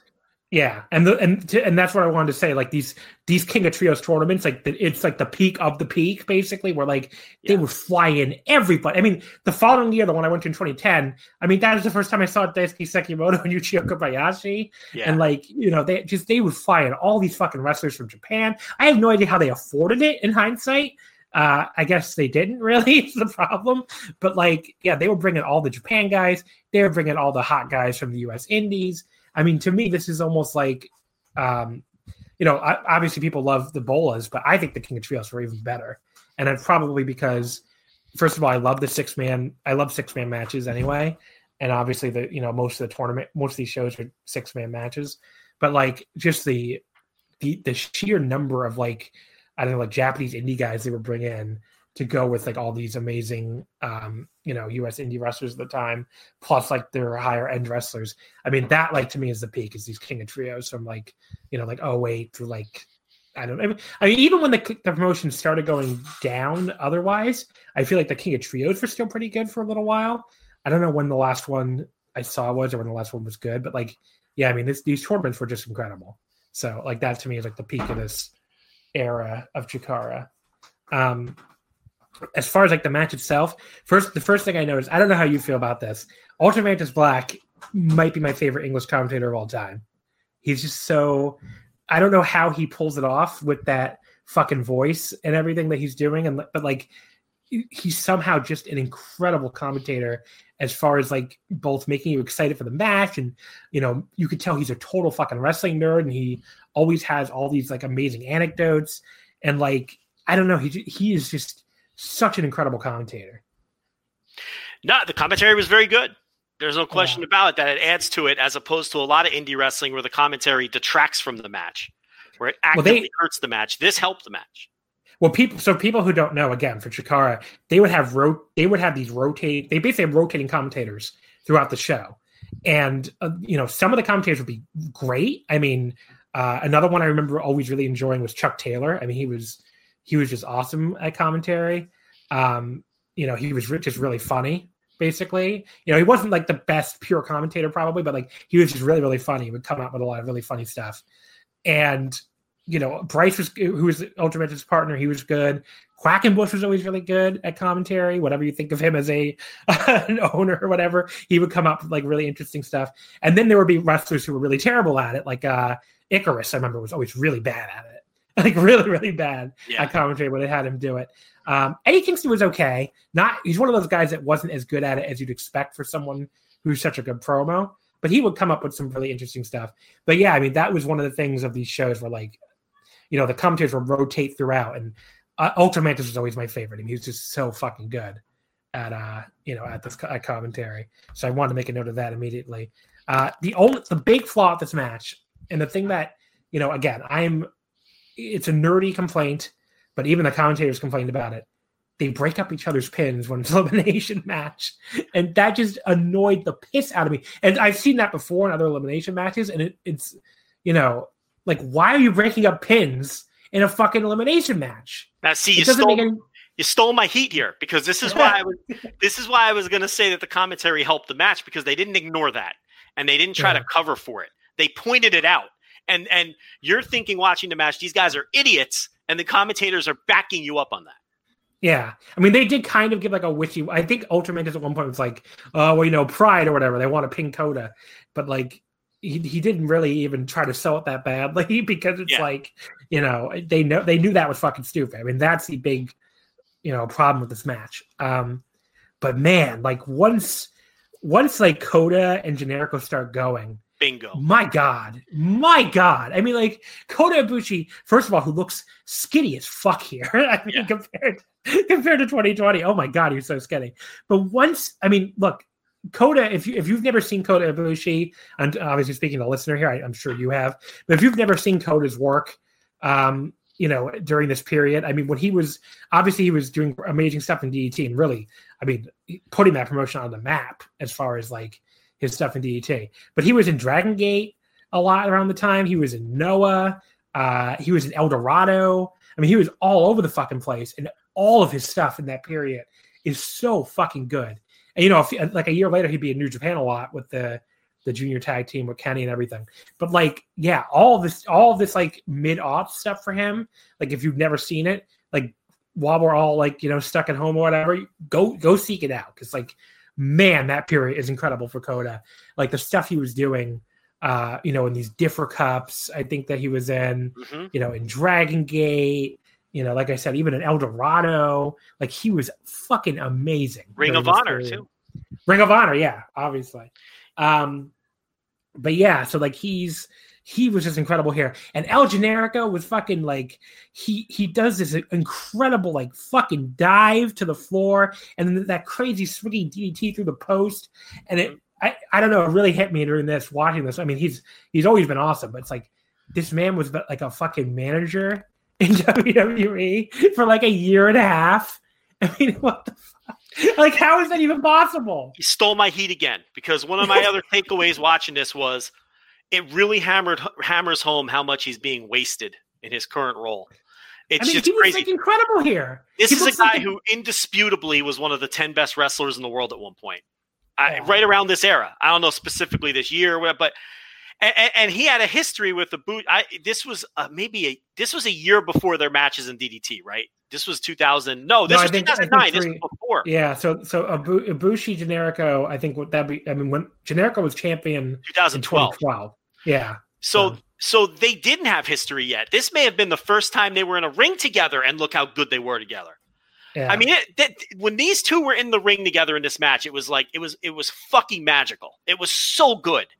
Yeah, and, and it's like you're just watching, and like you, this was Ibushi's kind of, he's touring the world, and people are seeing him for the first time in a lot of instances. You could feel it with this crowd. Some of the things that he does that they've never seen before. Just the way they gasp. They don't just react; they gasp. Yeah. And that was kind of how people reacted to Ibushi all over the world when he went to all these various promotions that you're talking about. But it really, it really warmed me to the how like how impressive Generico was, and like so good. You almost, you forget about it now because he's been like doing nothing for years. But like, yeah, it's not God, like it was optimal. It's not like he was being optimally used before he was a manager. I mean, they've kind of, you know, mismanaged him from the jump. From you know, but look, that's not their. That's not what they do. You know, they're not going to put him in there to have you know 25 minute classic singles matches that unfortunately was never going to happen but this is a mm. guy like you like i think you said it best you almost forget how great he was during this period of his career yeah i mean he was just you know i mean he could i remember i i, I remember the first time i saw him you know, you see this guy, he comes out with this. I think it was probably CZW or something. He comes out with this gimmick, and you're like, "What the fuck is this? Like, this is stupid." And then he starts wrestling, and you're like, wait, like, wait, wait a second, this guy is incredible. Yeah. it's like, who cares that his gimmick is dumb? But yeah, I mean, I, I, just remember having that exact reaction of like, yeah, this gimmick is stupid. El Generico, like, what the fuck does that mean? And he's clearly not Mexican. It's just kind of, it just didn't strike me as funny at all. But like, then he starts wrestling, and you're like, who gives a shit? He's incredible. Yeah. So, yeah. yeah. And he wasn't just like a an offensive wrestler, like a spot guy. Like he who sells better than El, El Gener- than peak El Generico? Yeah. I mean, and yeah. with a mask, without the aid of facial expressions. You know, this yeah. guy was one of the best bump and sell guys around too. But yeah, Ibushi and Generico were without question the highlight of this match, and really was the meat of the match. Yeah, Jigsaw didn't do a lot. Nick was good. Uh, you know, Jigsaw really didn't do a ton, but Nick Jackson was really, you know, I mean, he. If you had never seen Nick Jackson before, I'm sure you were blown away. Um, I always say, like, when when people bring it up, like, you know, who he who's your least favorite wrestlers that you know uh intellectually are really really good. It is probably the young bucks for me like as far as that goes. So mm-hmm. but like if but him in this match i mean he i don't know. I mean he was he he'd like annoyed me a lot less than he does uh watching a lot of young buck stuff nowadays. Maybe it just didn't um maybe i don't know if it's because he's doing single stuff or I, I don't know. He was just he was really he looked really impressive here. Like I, I I enjoyed him more in this match than I typically enjoy a Young Bucks match now. I guess. what did you it. think of his um, singles match, the Spot Fest with Fenix that opened up Dynamite like a couple months ago? Yeah, that was that was really good. So yeah, yeah. that probably was. I don't know. Maybe I just don't care. I, I think I just it's one of those things where I've just seen too many Young Bucks matches or Yeah. something, Yeah. and it just doesn't it doesn't click with me anymore. Whereas like you know Nick in a singles setting, I guess is is still feels unique or whatever. But Right. um, So, in yeah, terms this- of, do you think this is the kind of match that holds up? If they, with everything we've seen since, you know, with Well, these I'm gonna- crazy I'm going to give you a rating on all that. But Okay. I want to say before that, because AEW, I just brought up AEW. If people are wondering where that AEW tag style of nobody ever leaving the ring without a tag comes from, you can see the, the fucking genesis of it here. Because even though this is a four way match, they're supposed to be tagging in and out. Like they're, you know, they're supposed to be sitting on the apron, tagging in and out. But like they just come in the ring and double team forever without any fucking tags, with the ref ever getting rid of any of the wrestlers. So you could just see like this is, you know, here in like PWG, obviously, like it, you know they were already doing that style in 2009. You know, so Yeah. it really it, it shows you where that comes from, and you know that you know, obviously to if you didn't watch 2009 Chikara or PWG or whatever, you'd think it was like I guess a new thing since it hasn't been on national television. But yeah, I don't know. I my reaction in general with AEW is almost like maybe that's why it does impress me less because I lived through this period of US indie wrestling. And to me, it's almost just like it is what I was watching 11 years ago on national television. And to me, watch again, watching this match, that really hit home for me. Like, this is could be a reason why I'm not as impressed with AEW as some people. It just this this was stuff I was watching 11 years ago. And to me, like this, like if you put this match on TNT, I don't think it would be out of place at all. It might even be, it might be one of the better matches they've had on Dynamite, honestly. But like, I don't think it would be. I think it would be very much in line with what they put on Dynamite every week. So I think it just very, it, it, to me, like it drove, it drove that home that like, you know, this, that, eh, what er, what everybody goes gaga for in AW, you know, I, I totally get it because like the living through this, it did blow me away. So like, you know, 11 years later, you know, eh, I'm sure it blows people away the first time they see it on national television. So So it's weird. So you're kind of saying it holds up, but it doesn't hold up all at the same time because well, it holds up. It holds up, but I also, I But you're just tired I of don't feel, yeah, I don't. I, I just don't have any. I mean, I honestly do think this is better than a lot of what I saw on Dynamite when, uh, you know, Yeah. as far as like watching on Dynamite. But like, yeah, it's it's just something that like I've seen so many of these spot fests by now that like it just and it's never been my favorite style of match, and it's never it doesn't hold up to me the same way that watching like a really great like you know like make like Meiko Sareee, which we watched earlier. Like that just is more my style of match than this, I guess. But so why know. do you think and, this? and I also and I well and I and I also lived through so much Dragon Gate that like that's true too. Dragon Gate just, can- yeah, you can only see the same spot. You know, the, I, I watched 15 years of it. It's just like at some Yeah. point, yeah, you know. So, what do you think it is about this one that still has people talking about it now? If there's been 11 years worth of these exact kind of matches, do you think it, it's just that the work is so much better in this one, particularly I think with the work is- Jericho and Ibushi? yeah, the work is really, really good. I mean, Kota, you you you have two. I mean, I, I honestly don't think it's an exaggeration to call Kota and Generico like two of the best ever, and they're like at the peak of their powers here, and they're fucking going crazy. So I totally get it, and I think it's I I think that I mean that exchange really does stand out, and you know I'm sure that that is a huge part of it. Um, Yeah. The atmosphere is really the atmosphere is really good too, and you kind of alluded to that earlier. Um, you know, you were in, I wanted to ask you actually because you were in the building. You know, the at this point, the ECW arena, you know, it holds probably like what, like eleven hundred people or thousand people or whatever, maybe less, like nine hundred. I never, I never experienced the ECW arena during ECW, so I've heard people say it was like a completely different building by here. I mean, is that that's basically true, right? Oh, it's true. It's um, Yeah. this was after one of the renovations. There's been more since. I haven't Yeah. been to the latest version of of the. I guess it's called the 2600 Arena now. Oh yeah, now it looks.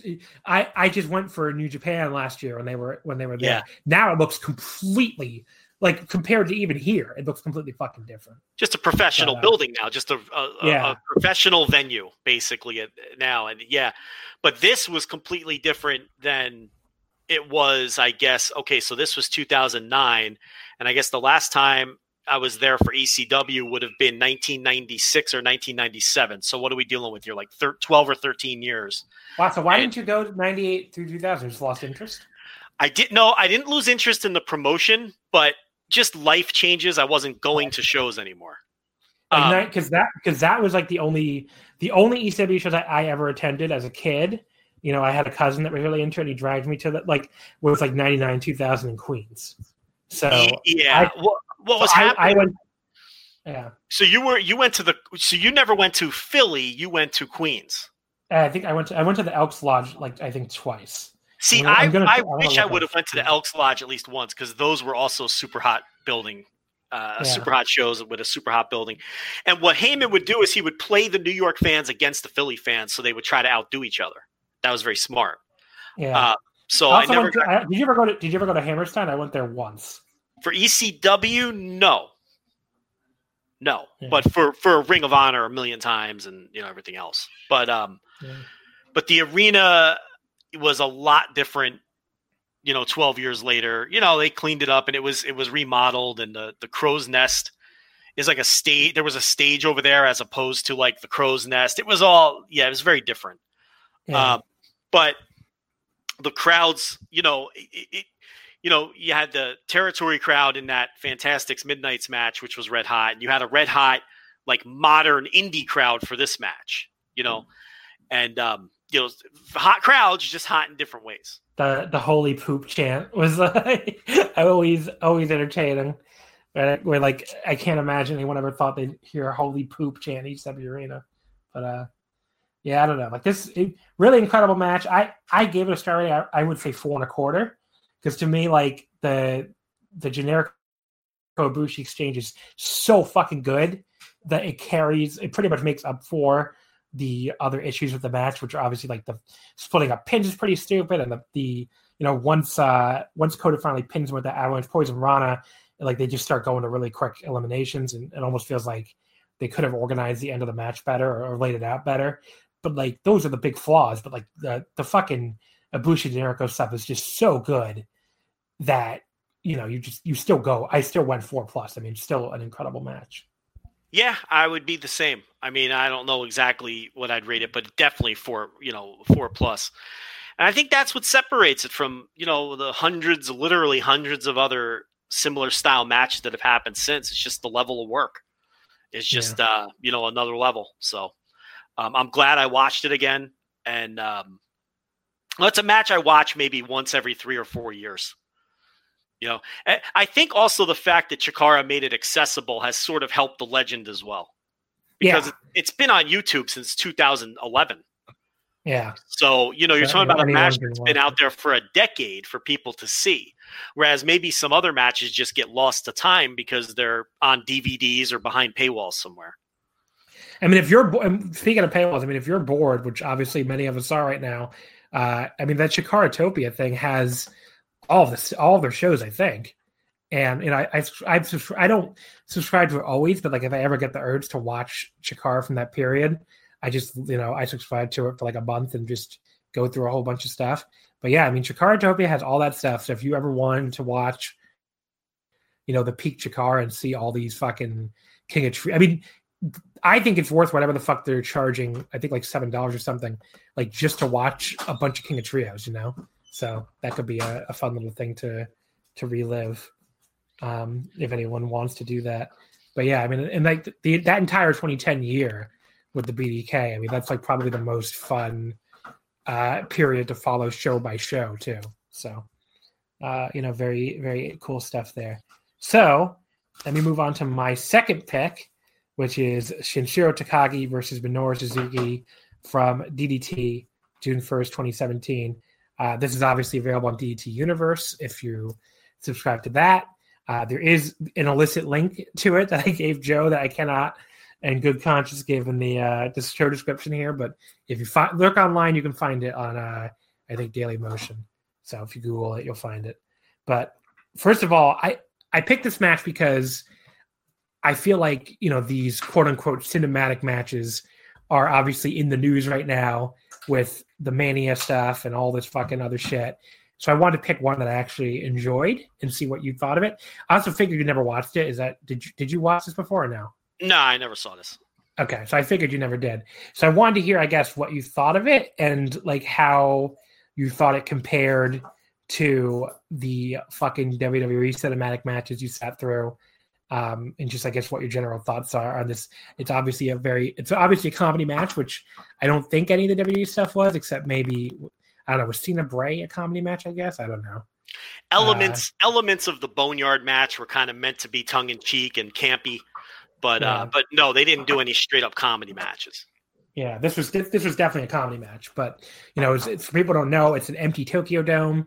Um, you know, they, they start with the the baseball field on the on Tokyo Dome because again, if you don't know, the Tokyo Dome between wrestling shows, you know, normally hosts a baseball team in, in Japan's uh, you know top flight baseball league, the Yomiuri Giants, the the big two, the the team that like you know they're basically I mean they are the Yankees of Japanese baseball. I mean pretty much I think it, it's like half the country basically like like half the baseball fans in, in the entire country are fans of this one team, or maybe it's more than half even compared to you know the 11 other teams. So I mean they're just a, a juggernaut in Japanese baseball.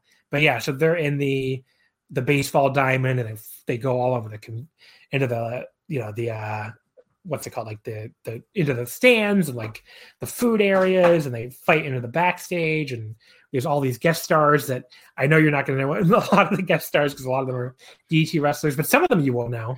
I mean, I don't know. You I'm sure you recognize Saki Akai, but you know. Well, I mean, you know, a, she has a distinctive look.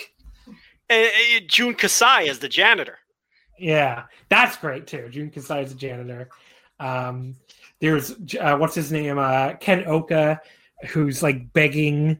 I mean, the high of the match to me is Ken Ohka begging the people who run the Tokyo Dome to let him book the Tokyo Dome for a Ganbare show, his weird little offshoot DDT, and he's offering them like a thousand dollars in yen to, to book the Tokyo Dome, which I'm sure obviously the Tokyo Dome costs a lot more money than that. But uh, yeah, it is really funny. But yeah, I guess give me your thought. Oh, and there's also uh, Shinsuke and the fake Hiroshi Tanahashi from the the cosplay wrestling is are there too at one point. Yeah, and then and then when they get to the bullpen, you got a pitcher warming up, and uh, who's sitting there watching the pitcher war? It's um uh Tenryu. Tenryu. It's Tenryu. Yeah. yeah. yeah. So and yeah. Meiko is here too. She's pitching. That's right. And yeah. she throw she throws a ball at Suzuki's head. She throws a beanball at Suzuki's head. he gets very angry. Um, Suzuki is incredible in this entire match. He had a good batting stance. I feel like he's played baseball before. Like he he yeah. looked natural in the box. I was assessing his uh his uh, batting stance as he as he stood in against Meiko, who was a horrible pitcher. Didn't give yeah. him anything to hit, but uh, it looked like he knew what he was doing in there. It looked like he had a clue. But yeah, you're obviously a big you're big baseball fans. That's another good reason to pick. I didn't even think of that, but I'm yeah, sure you haven't watched a lot of the NPB. But uh, I know. can't say I have, but maybe I, it'll come. Maybe it'll come back before our baseball. So they, yeah, probably will. But um, look, I was dreading watching this because I saw it was like 45 minutes long, and I, I'm like, do I really want to watch these two guys just you know uh, walk and brawl throughout the Tokyo Dome? So I, I had no idea what I was getting into. Um, I didn't realize that there were all these cameos from basically the entire DDT roster. Um, one of the first spots in the match is is they do a hold and then they do a rope break on the fir- uh, uh on the base. So they do a base break. so he so like he reaches out to touch the base, and then the referee is calling for a base break. And he goes um, like safe. yes, yes, he's yelling safe, and, and, Suzuki has to break the hold. He's confused. Uh, so then they go brawling around. It was just silly, goofy fun. Um, a little long, a little long for my taste, but uh, you know, it was it, it never took itself too seriously, and I thought that it was going to. I don't know why, since it was DDT, but for for whatever reason, I had this impression that it was just going to be some long ass, boring walk in brawl that I was going to hate.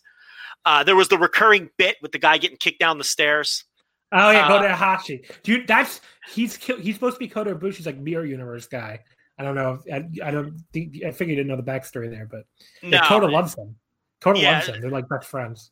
So he keeps getting involved, and you know Suzuki would kick him in the face and kick him down the stairs, and then ten minutes later he'd pop up again, and he'd get kicked down the stairs again. And then they go brawling into the, this janitor's mopping up the floor, and they're they're they're interrupting the man's work.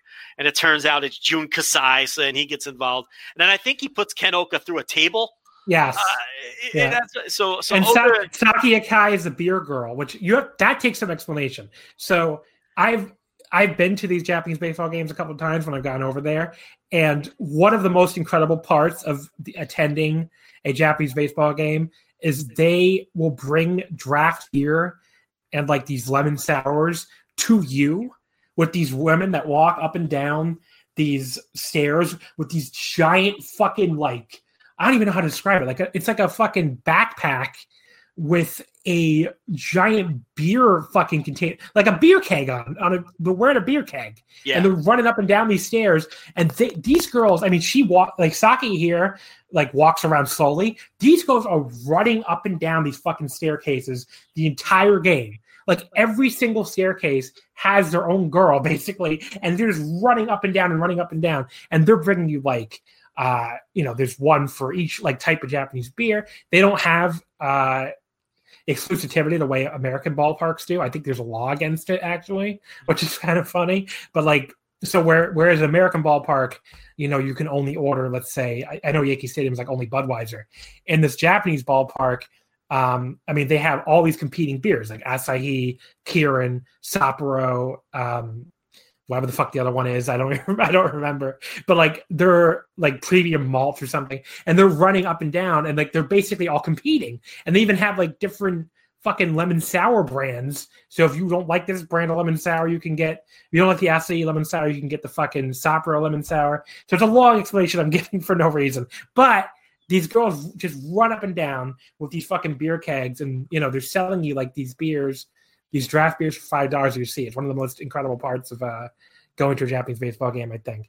But yeah, that's what Saki Akai was doing. She was a she was a beer girl offering beer, and Minoru Suzuki tries to buy the beer from her, but he doesn't have any money because he's in his fucking wrestling tights. So she refuses to give him the beer. Obviously, that was Yeah. that was one of my favorite. That was my favorite spot, probably. What was the bit with the guy that wears the mask who messes who fucks around with the panda? Uh, what's his name? The guy that wears the S- Sacha What's his name? The guy that wears the, the, Uh, the mask. you're talking. You're talking about what's it- Sandy I- um, Sanda Hoko. yeah. Uh, what the hell? I, Whatever I, that dude. I'm. Yeah. so He had a about a Sachi Hoko machine, I think. Sachi, yeah, and he had a uh, he had a laptop, and it was doing something on Oh, a he- laptop. What was that bit? So you talk Super Sasadango machine. That's That's I'm- him. I'm, uh, That's him. yeah. I don't know why I said Sa- you said Sachi Hoko right there. I, I, But I yeah, thought he- So Super Sasadango, so Super Sasadango machine, he always does. He you, you ever seen those PowerPoint presentations? Yes. So he's the guy who does the PowerPoint presentation, and he was trying to get what's on his laptop onto the giant scoreboard in the Tokyo Dome. But he, I think he was saying something like the Wi-Fi is failing or something. Like I assume they couldn't do that. Uh, So yeah, that was the joke that he couldn't that he wanted to show his PowerPoint presentation, which WWE WWE totally ripped off with uh, Drew Gulak, by the way, because Sasadango has been doing this for like you know a decade. But uh, yeah, I mean he he wanted to do his PowerPoint, um, you know, on the giant Tokyo Dome scoreboard, and he couldn't get it to work. So that was the joke. And then Minoru Suzuki like pulls his mask off and is like shocked that it's it's Muscle Sakai under there because he thought he retired years ago, which he did. That was the joke. So, but he came back under this mask. So, what what are you making me watch here? I mean, look, you said you enjoyed it. You said you enjoyed it. it was fun. Yeah, I mean, it was it was it was fine. I mean, it, it was a pleasant surprise because I thought it was going to be something that I really didn't want to watch at all and that I was going to hate. But it was so tongue in cheek and so goofy and so over the top that even some of the references that I didn't get that went over my head, they were still goofy enough to where they were amusing, like like the one we just talked about. Like I had no idea Yeah. what he was talking about with the laptop, but here's this goofball in a mask struggling to get on into the frame with this laptop and and, And he like he starts he starts like uh I think he starts by saying like Mina-san or something like which is everyone and there's nobody there. so he's talking to Yeah. nobody. But like that's basically joke. And he's like trying to start uh you know talking about his fucking presentation and just his presentation doesn't work.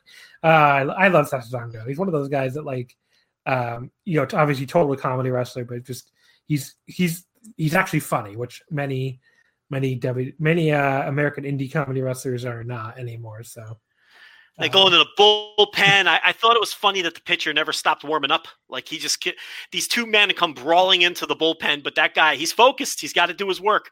So he's yeah. uh you know he's working on his curveball in there, and nothing's gonna stop him. And then for some reason, Tenryu's sitting there watching the guy warm up. So yeah. it's just utterly ridiculous. And then uh, they but go back the, on the, the, field and and the uh, brawl. Uh, the brawl on the field. Meiko first, she's she she can't even you know her pitches are nowhere near the plate and Suzuki's getting frustrated. So she steps up a little closer and then throws the ball right over his head. I mean, that easily could have gone badly. I mean, because she clearly is not great at throwing a baseball to begin with, and yeah. that that could have gone very badly. Uh, and then it breaks into a giant brawl. He gives the Gotch pile driver on home plate and uh, and puts him away. So it's just utterly ridiculous. I mean, you're going to ask me to star rate this thing. And I'm going to tell no, you. No, no, I don't. You don't. You don't have to. You don't have to start rate that. How the hell? Here's what. Here, no, no, no. Here's what I do want to know though. Was this better than the Mania stuff?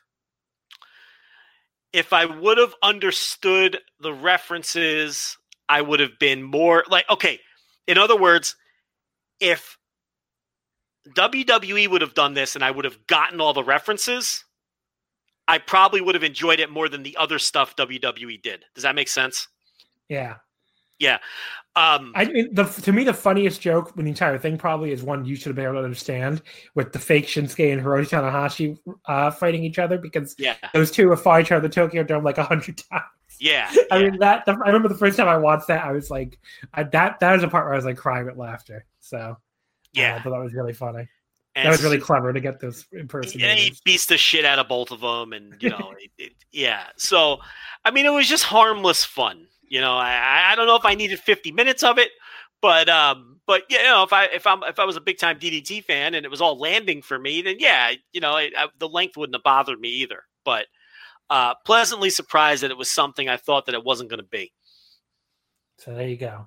That's the DDT match. So the final match we're going to talk about. This is the one we put up to a poll. Um, you had chosen the Rockers against the Orient Express and I put up Austin versus Benoit from SmackDown in May of 2001. And it, this was like the closest poll I think in Oh My God's history when I've done these. Like I've done these polls for like uh you know the fantasy draft episodes and stuff. This one like it just kept going back and forth with like 51 49 51 49 and finally by the end of the 2 days after 110 people voted Austin versus Benoit from SmackDown in May won the poll with 52% to 48%. So very close, but people ultimately went with the crippler Chris Benoit. Now, why I picked this one is because Chris Benoit's name has been in the news lately. Um, first of all, because he for, we had the the Dark Side of the Ring episode, obviously, and then WWE decided right after the fucking Dark Side of the Ring aired, let's do a fucking exercise machine choke spot. That's in Ugh. that Edge and Randy Orton. Unbelievable. So it's like, so I felt like, okay, if they're going to do that, then we can watch a classic Benoit match. And one of the things I've been watching, so one of the things I've just been watching on my own time, um, I for some reason I was watching like the the weekly television on WWE Network after Wrestle. Like I watched WrestleMania X7, which is obviously one of the best shows of all time. I started there, and then I watched all the weekly television after that because it's a period that I feel like. I mean, that period is not well remembered, you know, as being good or you know, and it's a very weird period, and there's a lot of stuff on the TV that like I had no memory of. Like, did you know that they, they did like a long bay face push for Raven during that period, which they totally abandoned, obviously, when the invasion started. But I totally forgot that he was a baby face on WWE TV for months in 2001. Um, but yeah, I watched that period. I mean, I remember liking it as a kid, you know, more than more than the reputation of it, especially um, you know, people really didn't like, I guess, the Undertaker and Kane got such a big push against Austin and Hunter. And, you know, to I guess to set this up, I don't know how much you remember that period, but like it it's like it's one of those things where like even the stuff that I'm sure people didn't like when they lived through, when you watch it with 19 years later, at least it feels like you're watching professional wrestling, right? I mean, that's the best way I can put it. Like it just feels more, you know, it feels like you're watching a fucking wrestling show, which 2020 WWE, even before the the fucking empty arena shit, barely feels like a wrestling show, you know? And so like so I think it's been so bad for the last like fucking decade that when you even when you go back and watch periods that you know weren't considered great at the time, which is certainly this period, and like even something like 95 or 96 WWF, it holds up a lot better because at least it's fucking wrestling, which you know the last decade really really has not been wrestling. So I don't know if that makes sense at all, but no, this is a this is a good period in WWE history. It is. Um, well, people people really did not like this period at the time. If you go back and read stuff, I think a lot of people did not. I mean, people were really pissed at that Austin turn. Well, it's people the Austin were really turn. pissed. Yeah. Right. And people were pissed that Undertaker and Kane got such a big push after Mania. Like, there's a lot of stuff to not like. I will say, in the interest of full disclosure, and one of the reasons why I picked this match, I love heel Austin. I mean, I think he's. I they shouldn't have done it from a business perspective, but he was so fucking great as a heel. And I think this match, if you go back and watch it, I mean, he was just like, I, I, don't know, he was just incredible here, like selling for Benoit and just bumping all over the place and just like um, you know, they're in Benoit's hometown here. This is his second title defense of the week, actually, where uh, or second title shot of the week, where he had gotten a shot on Raw in Calgary, and that's when they they did the Vince McMahon ring the bell.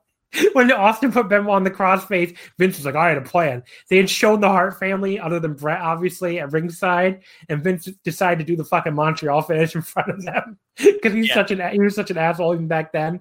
But yeah, that match is good.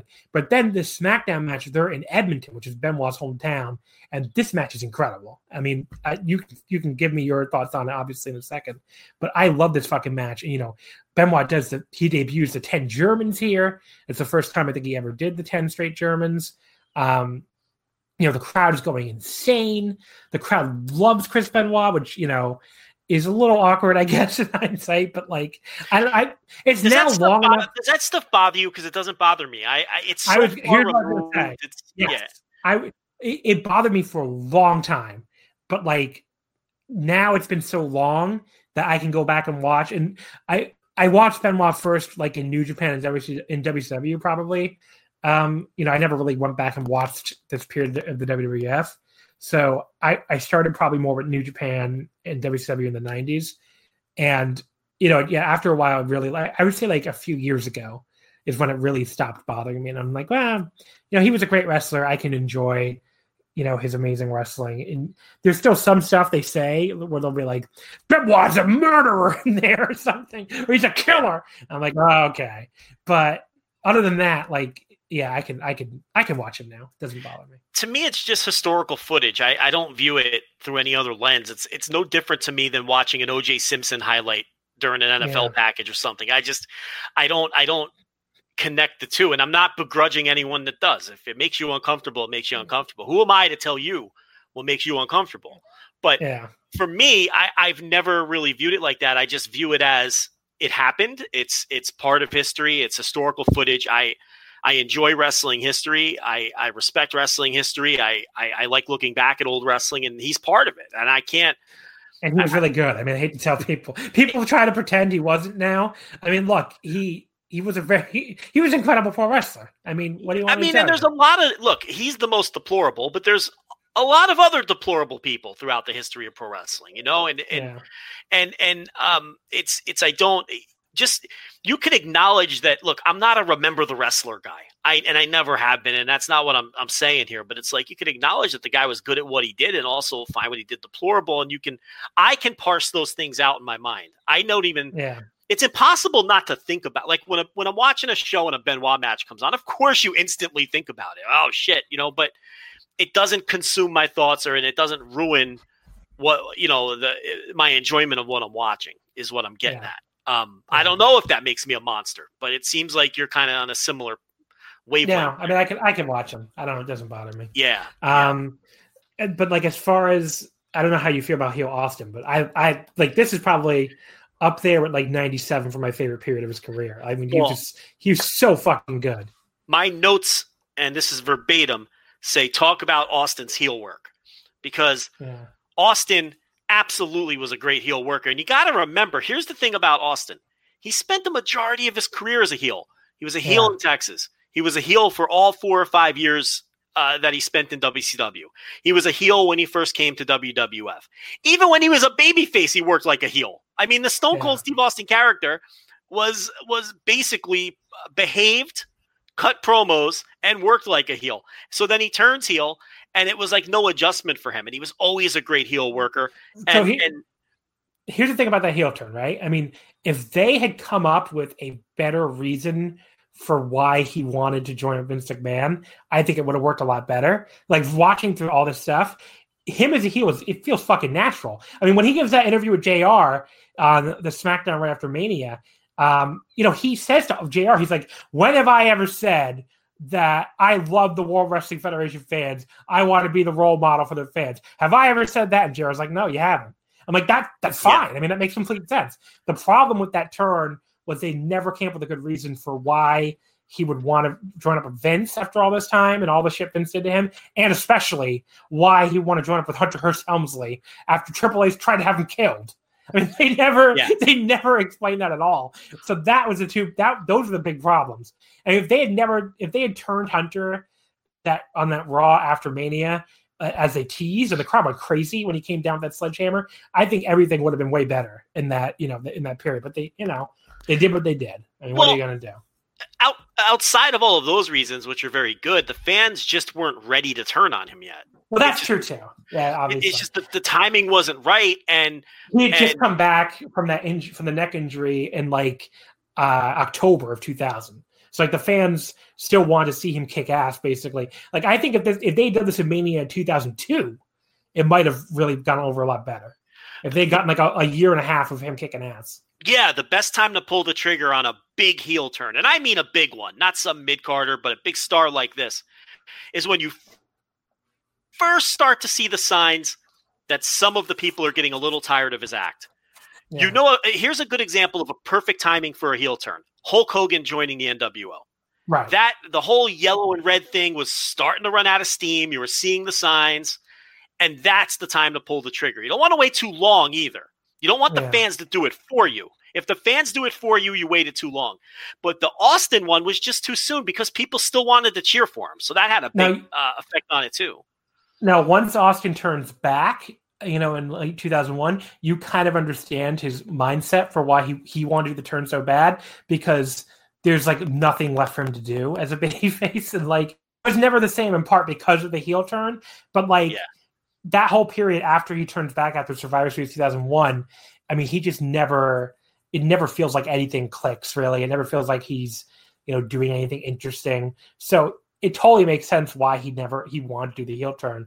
But yeah, they just should, they didn't time it well. They should have given him a longer period of time as a babyface after he came back and then. And I think Vince, Vince should have had better instincts and should have, because it was Austin's idea. And yeah, Vince, Austin really wanted to do it. Yeah, he was t- he was he he personally creatively was felt it was stale, so he just wanted which, to do something yeah. different. Which I yeah I understand, you know, but Vince should have had better instincts to to say, all right, that's you know we need to hold off on this until the people are ready for it. And that yeah, to me that was the biggest issue. I mean, you can look at this basically as like the first time that Vince really lost you know, really lost it, right? It's yeah. like this is like this this is his big, big error that just ran so many people off. And then the invasion is a disaster and then everything just keeps going down from there. And you know, they continues by, to lose the plot at, at every step of the way.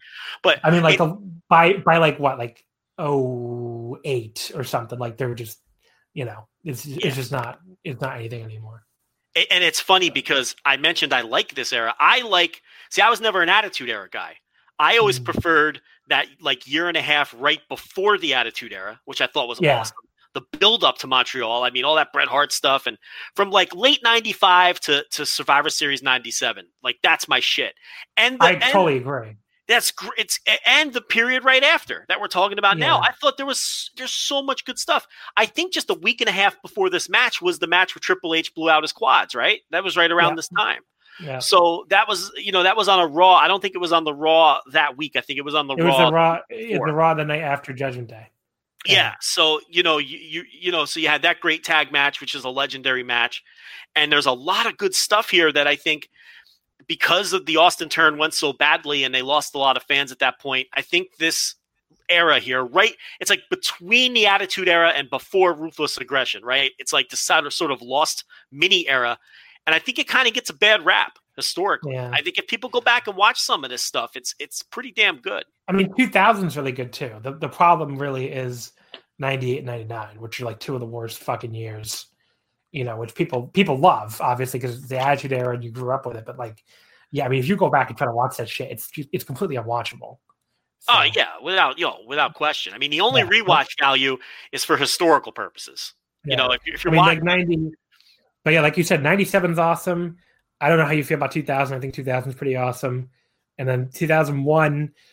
2001 is a like pretty much what I what what I, what I was just trying to say. I guess is a hot take, but apparently you agree with me. Like the the wrestling quality is really good and like a lot of this yeah. stuff is and like austin's heel stuff is a lot a lot of it's really good and the problem is the invasion is really awful and like kind of kills the year to a degree but even then you still had austin and angle suplex the shit out of each other and you know rvd's rise and everything like there's still good stuff so yeah. you know 2001 is a real I, I enjoy that year a lot and watching it back now i mean it, it, it does hold up and you know just it comes off as like a much better year than like anything recently for sure. Do you consider like, it Attitude Era, or or do you consider it ending at the heel turn?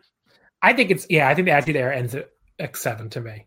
Yeah, I think everything after that is like the weird transition period. Like like 01, 02 is like this weird transition period, and then I guess yeah. you could say ruthless aggression really starts in like 03 probably. Which yeah. I I mean I still enjoy WWE from like 01 uh, through like I don't know like to me the last year that I remember really liking it was like 07, probably. So like through the SmackDown, through, through the SmackDown six and all that, which was very yeah. Good. I mean, like from 03 to 07 is wildly inconsistent, and there's a lot of, um, you know, there's still a lot of bad stuff. But like, yeah.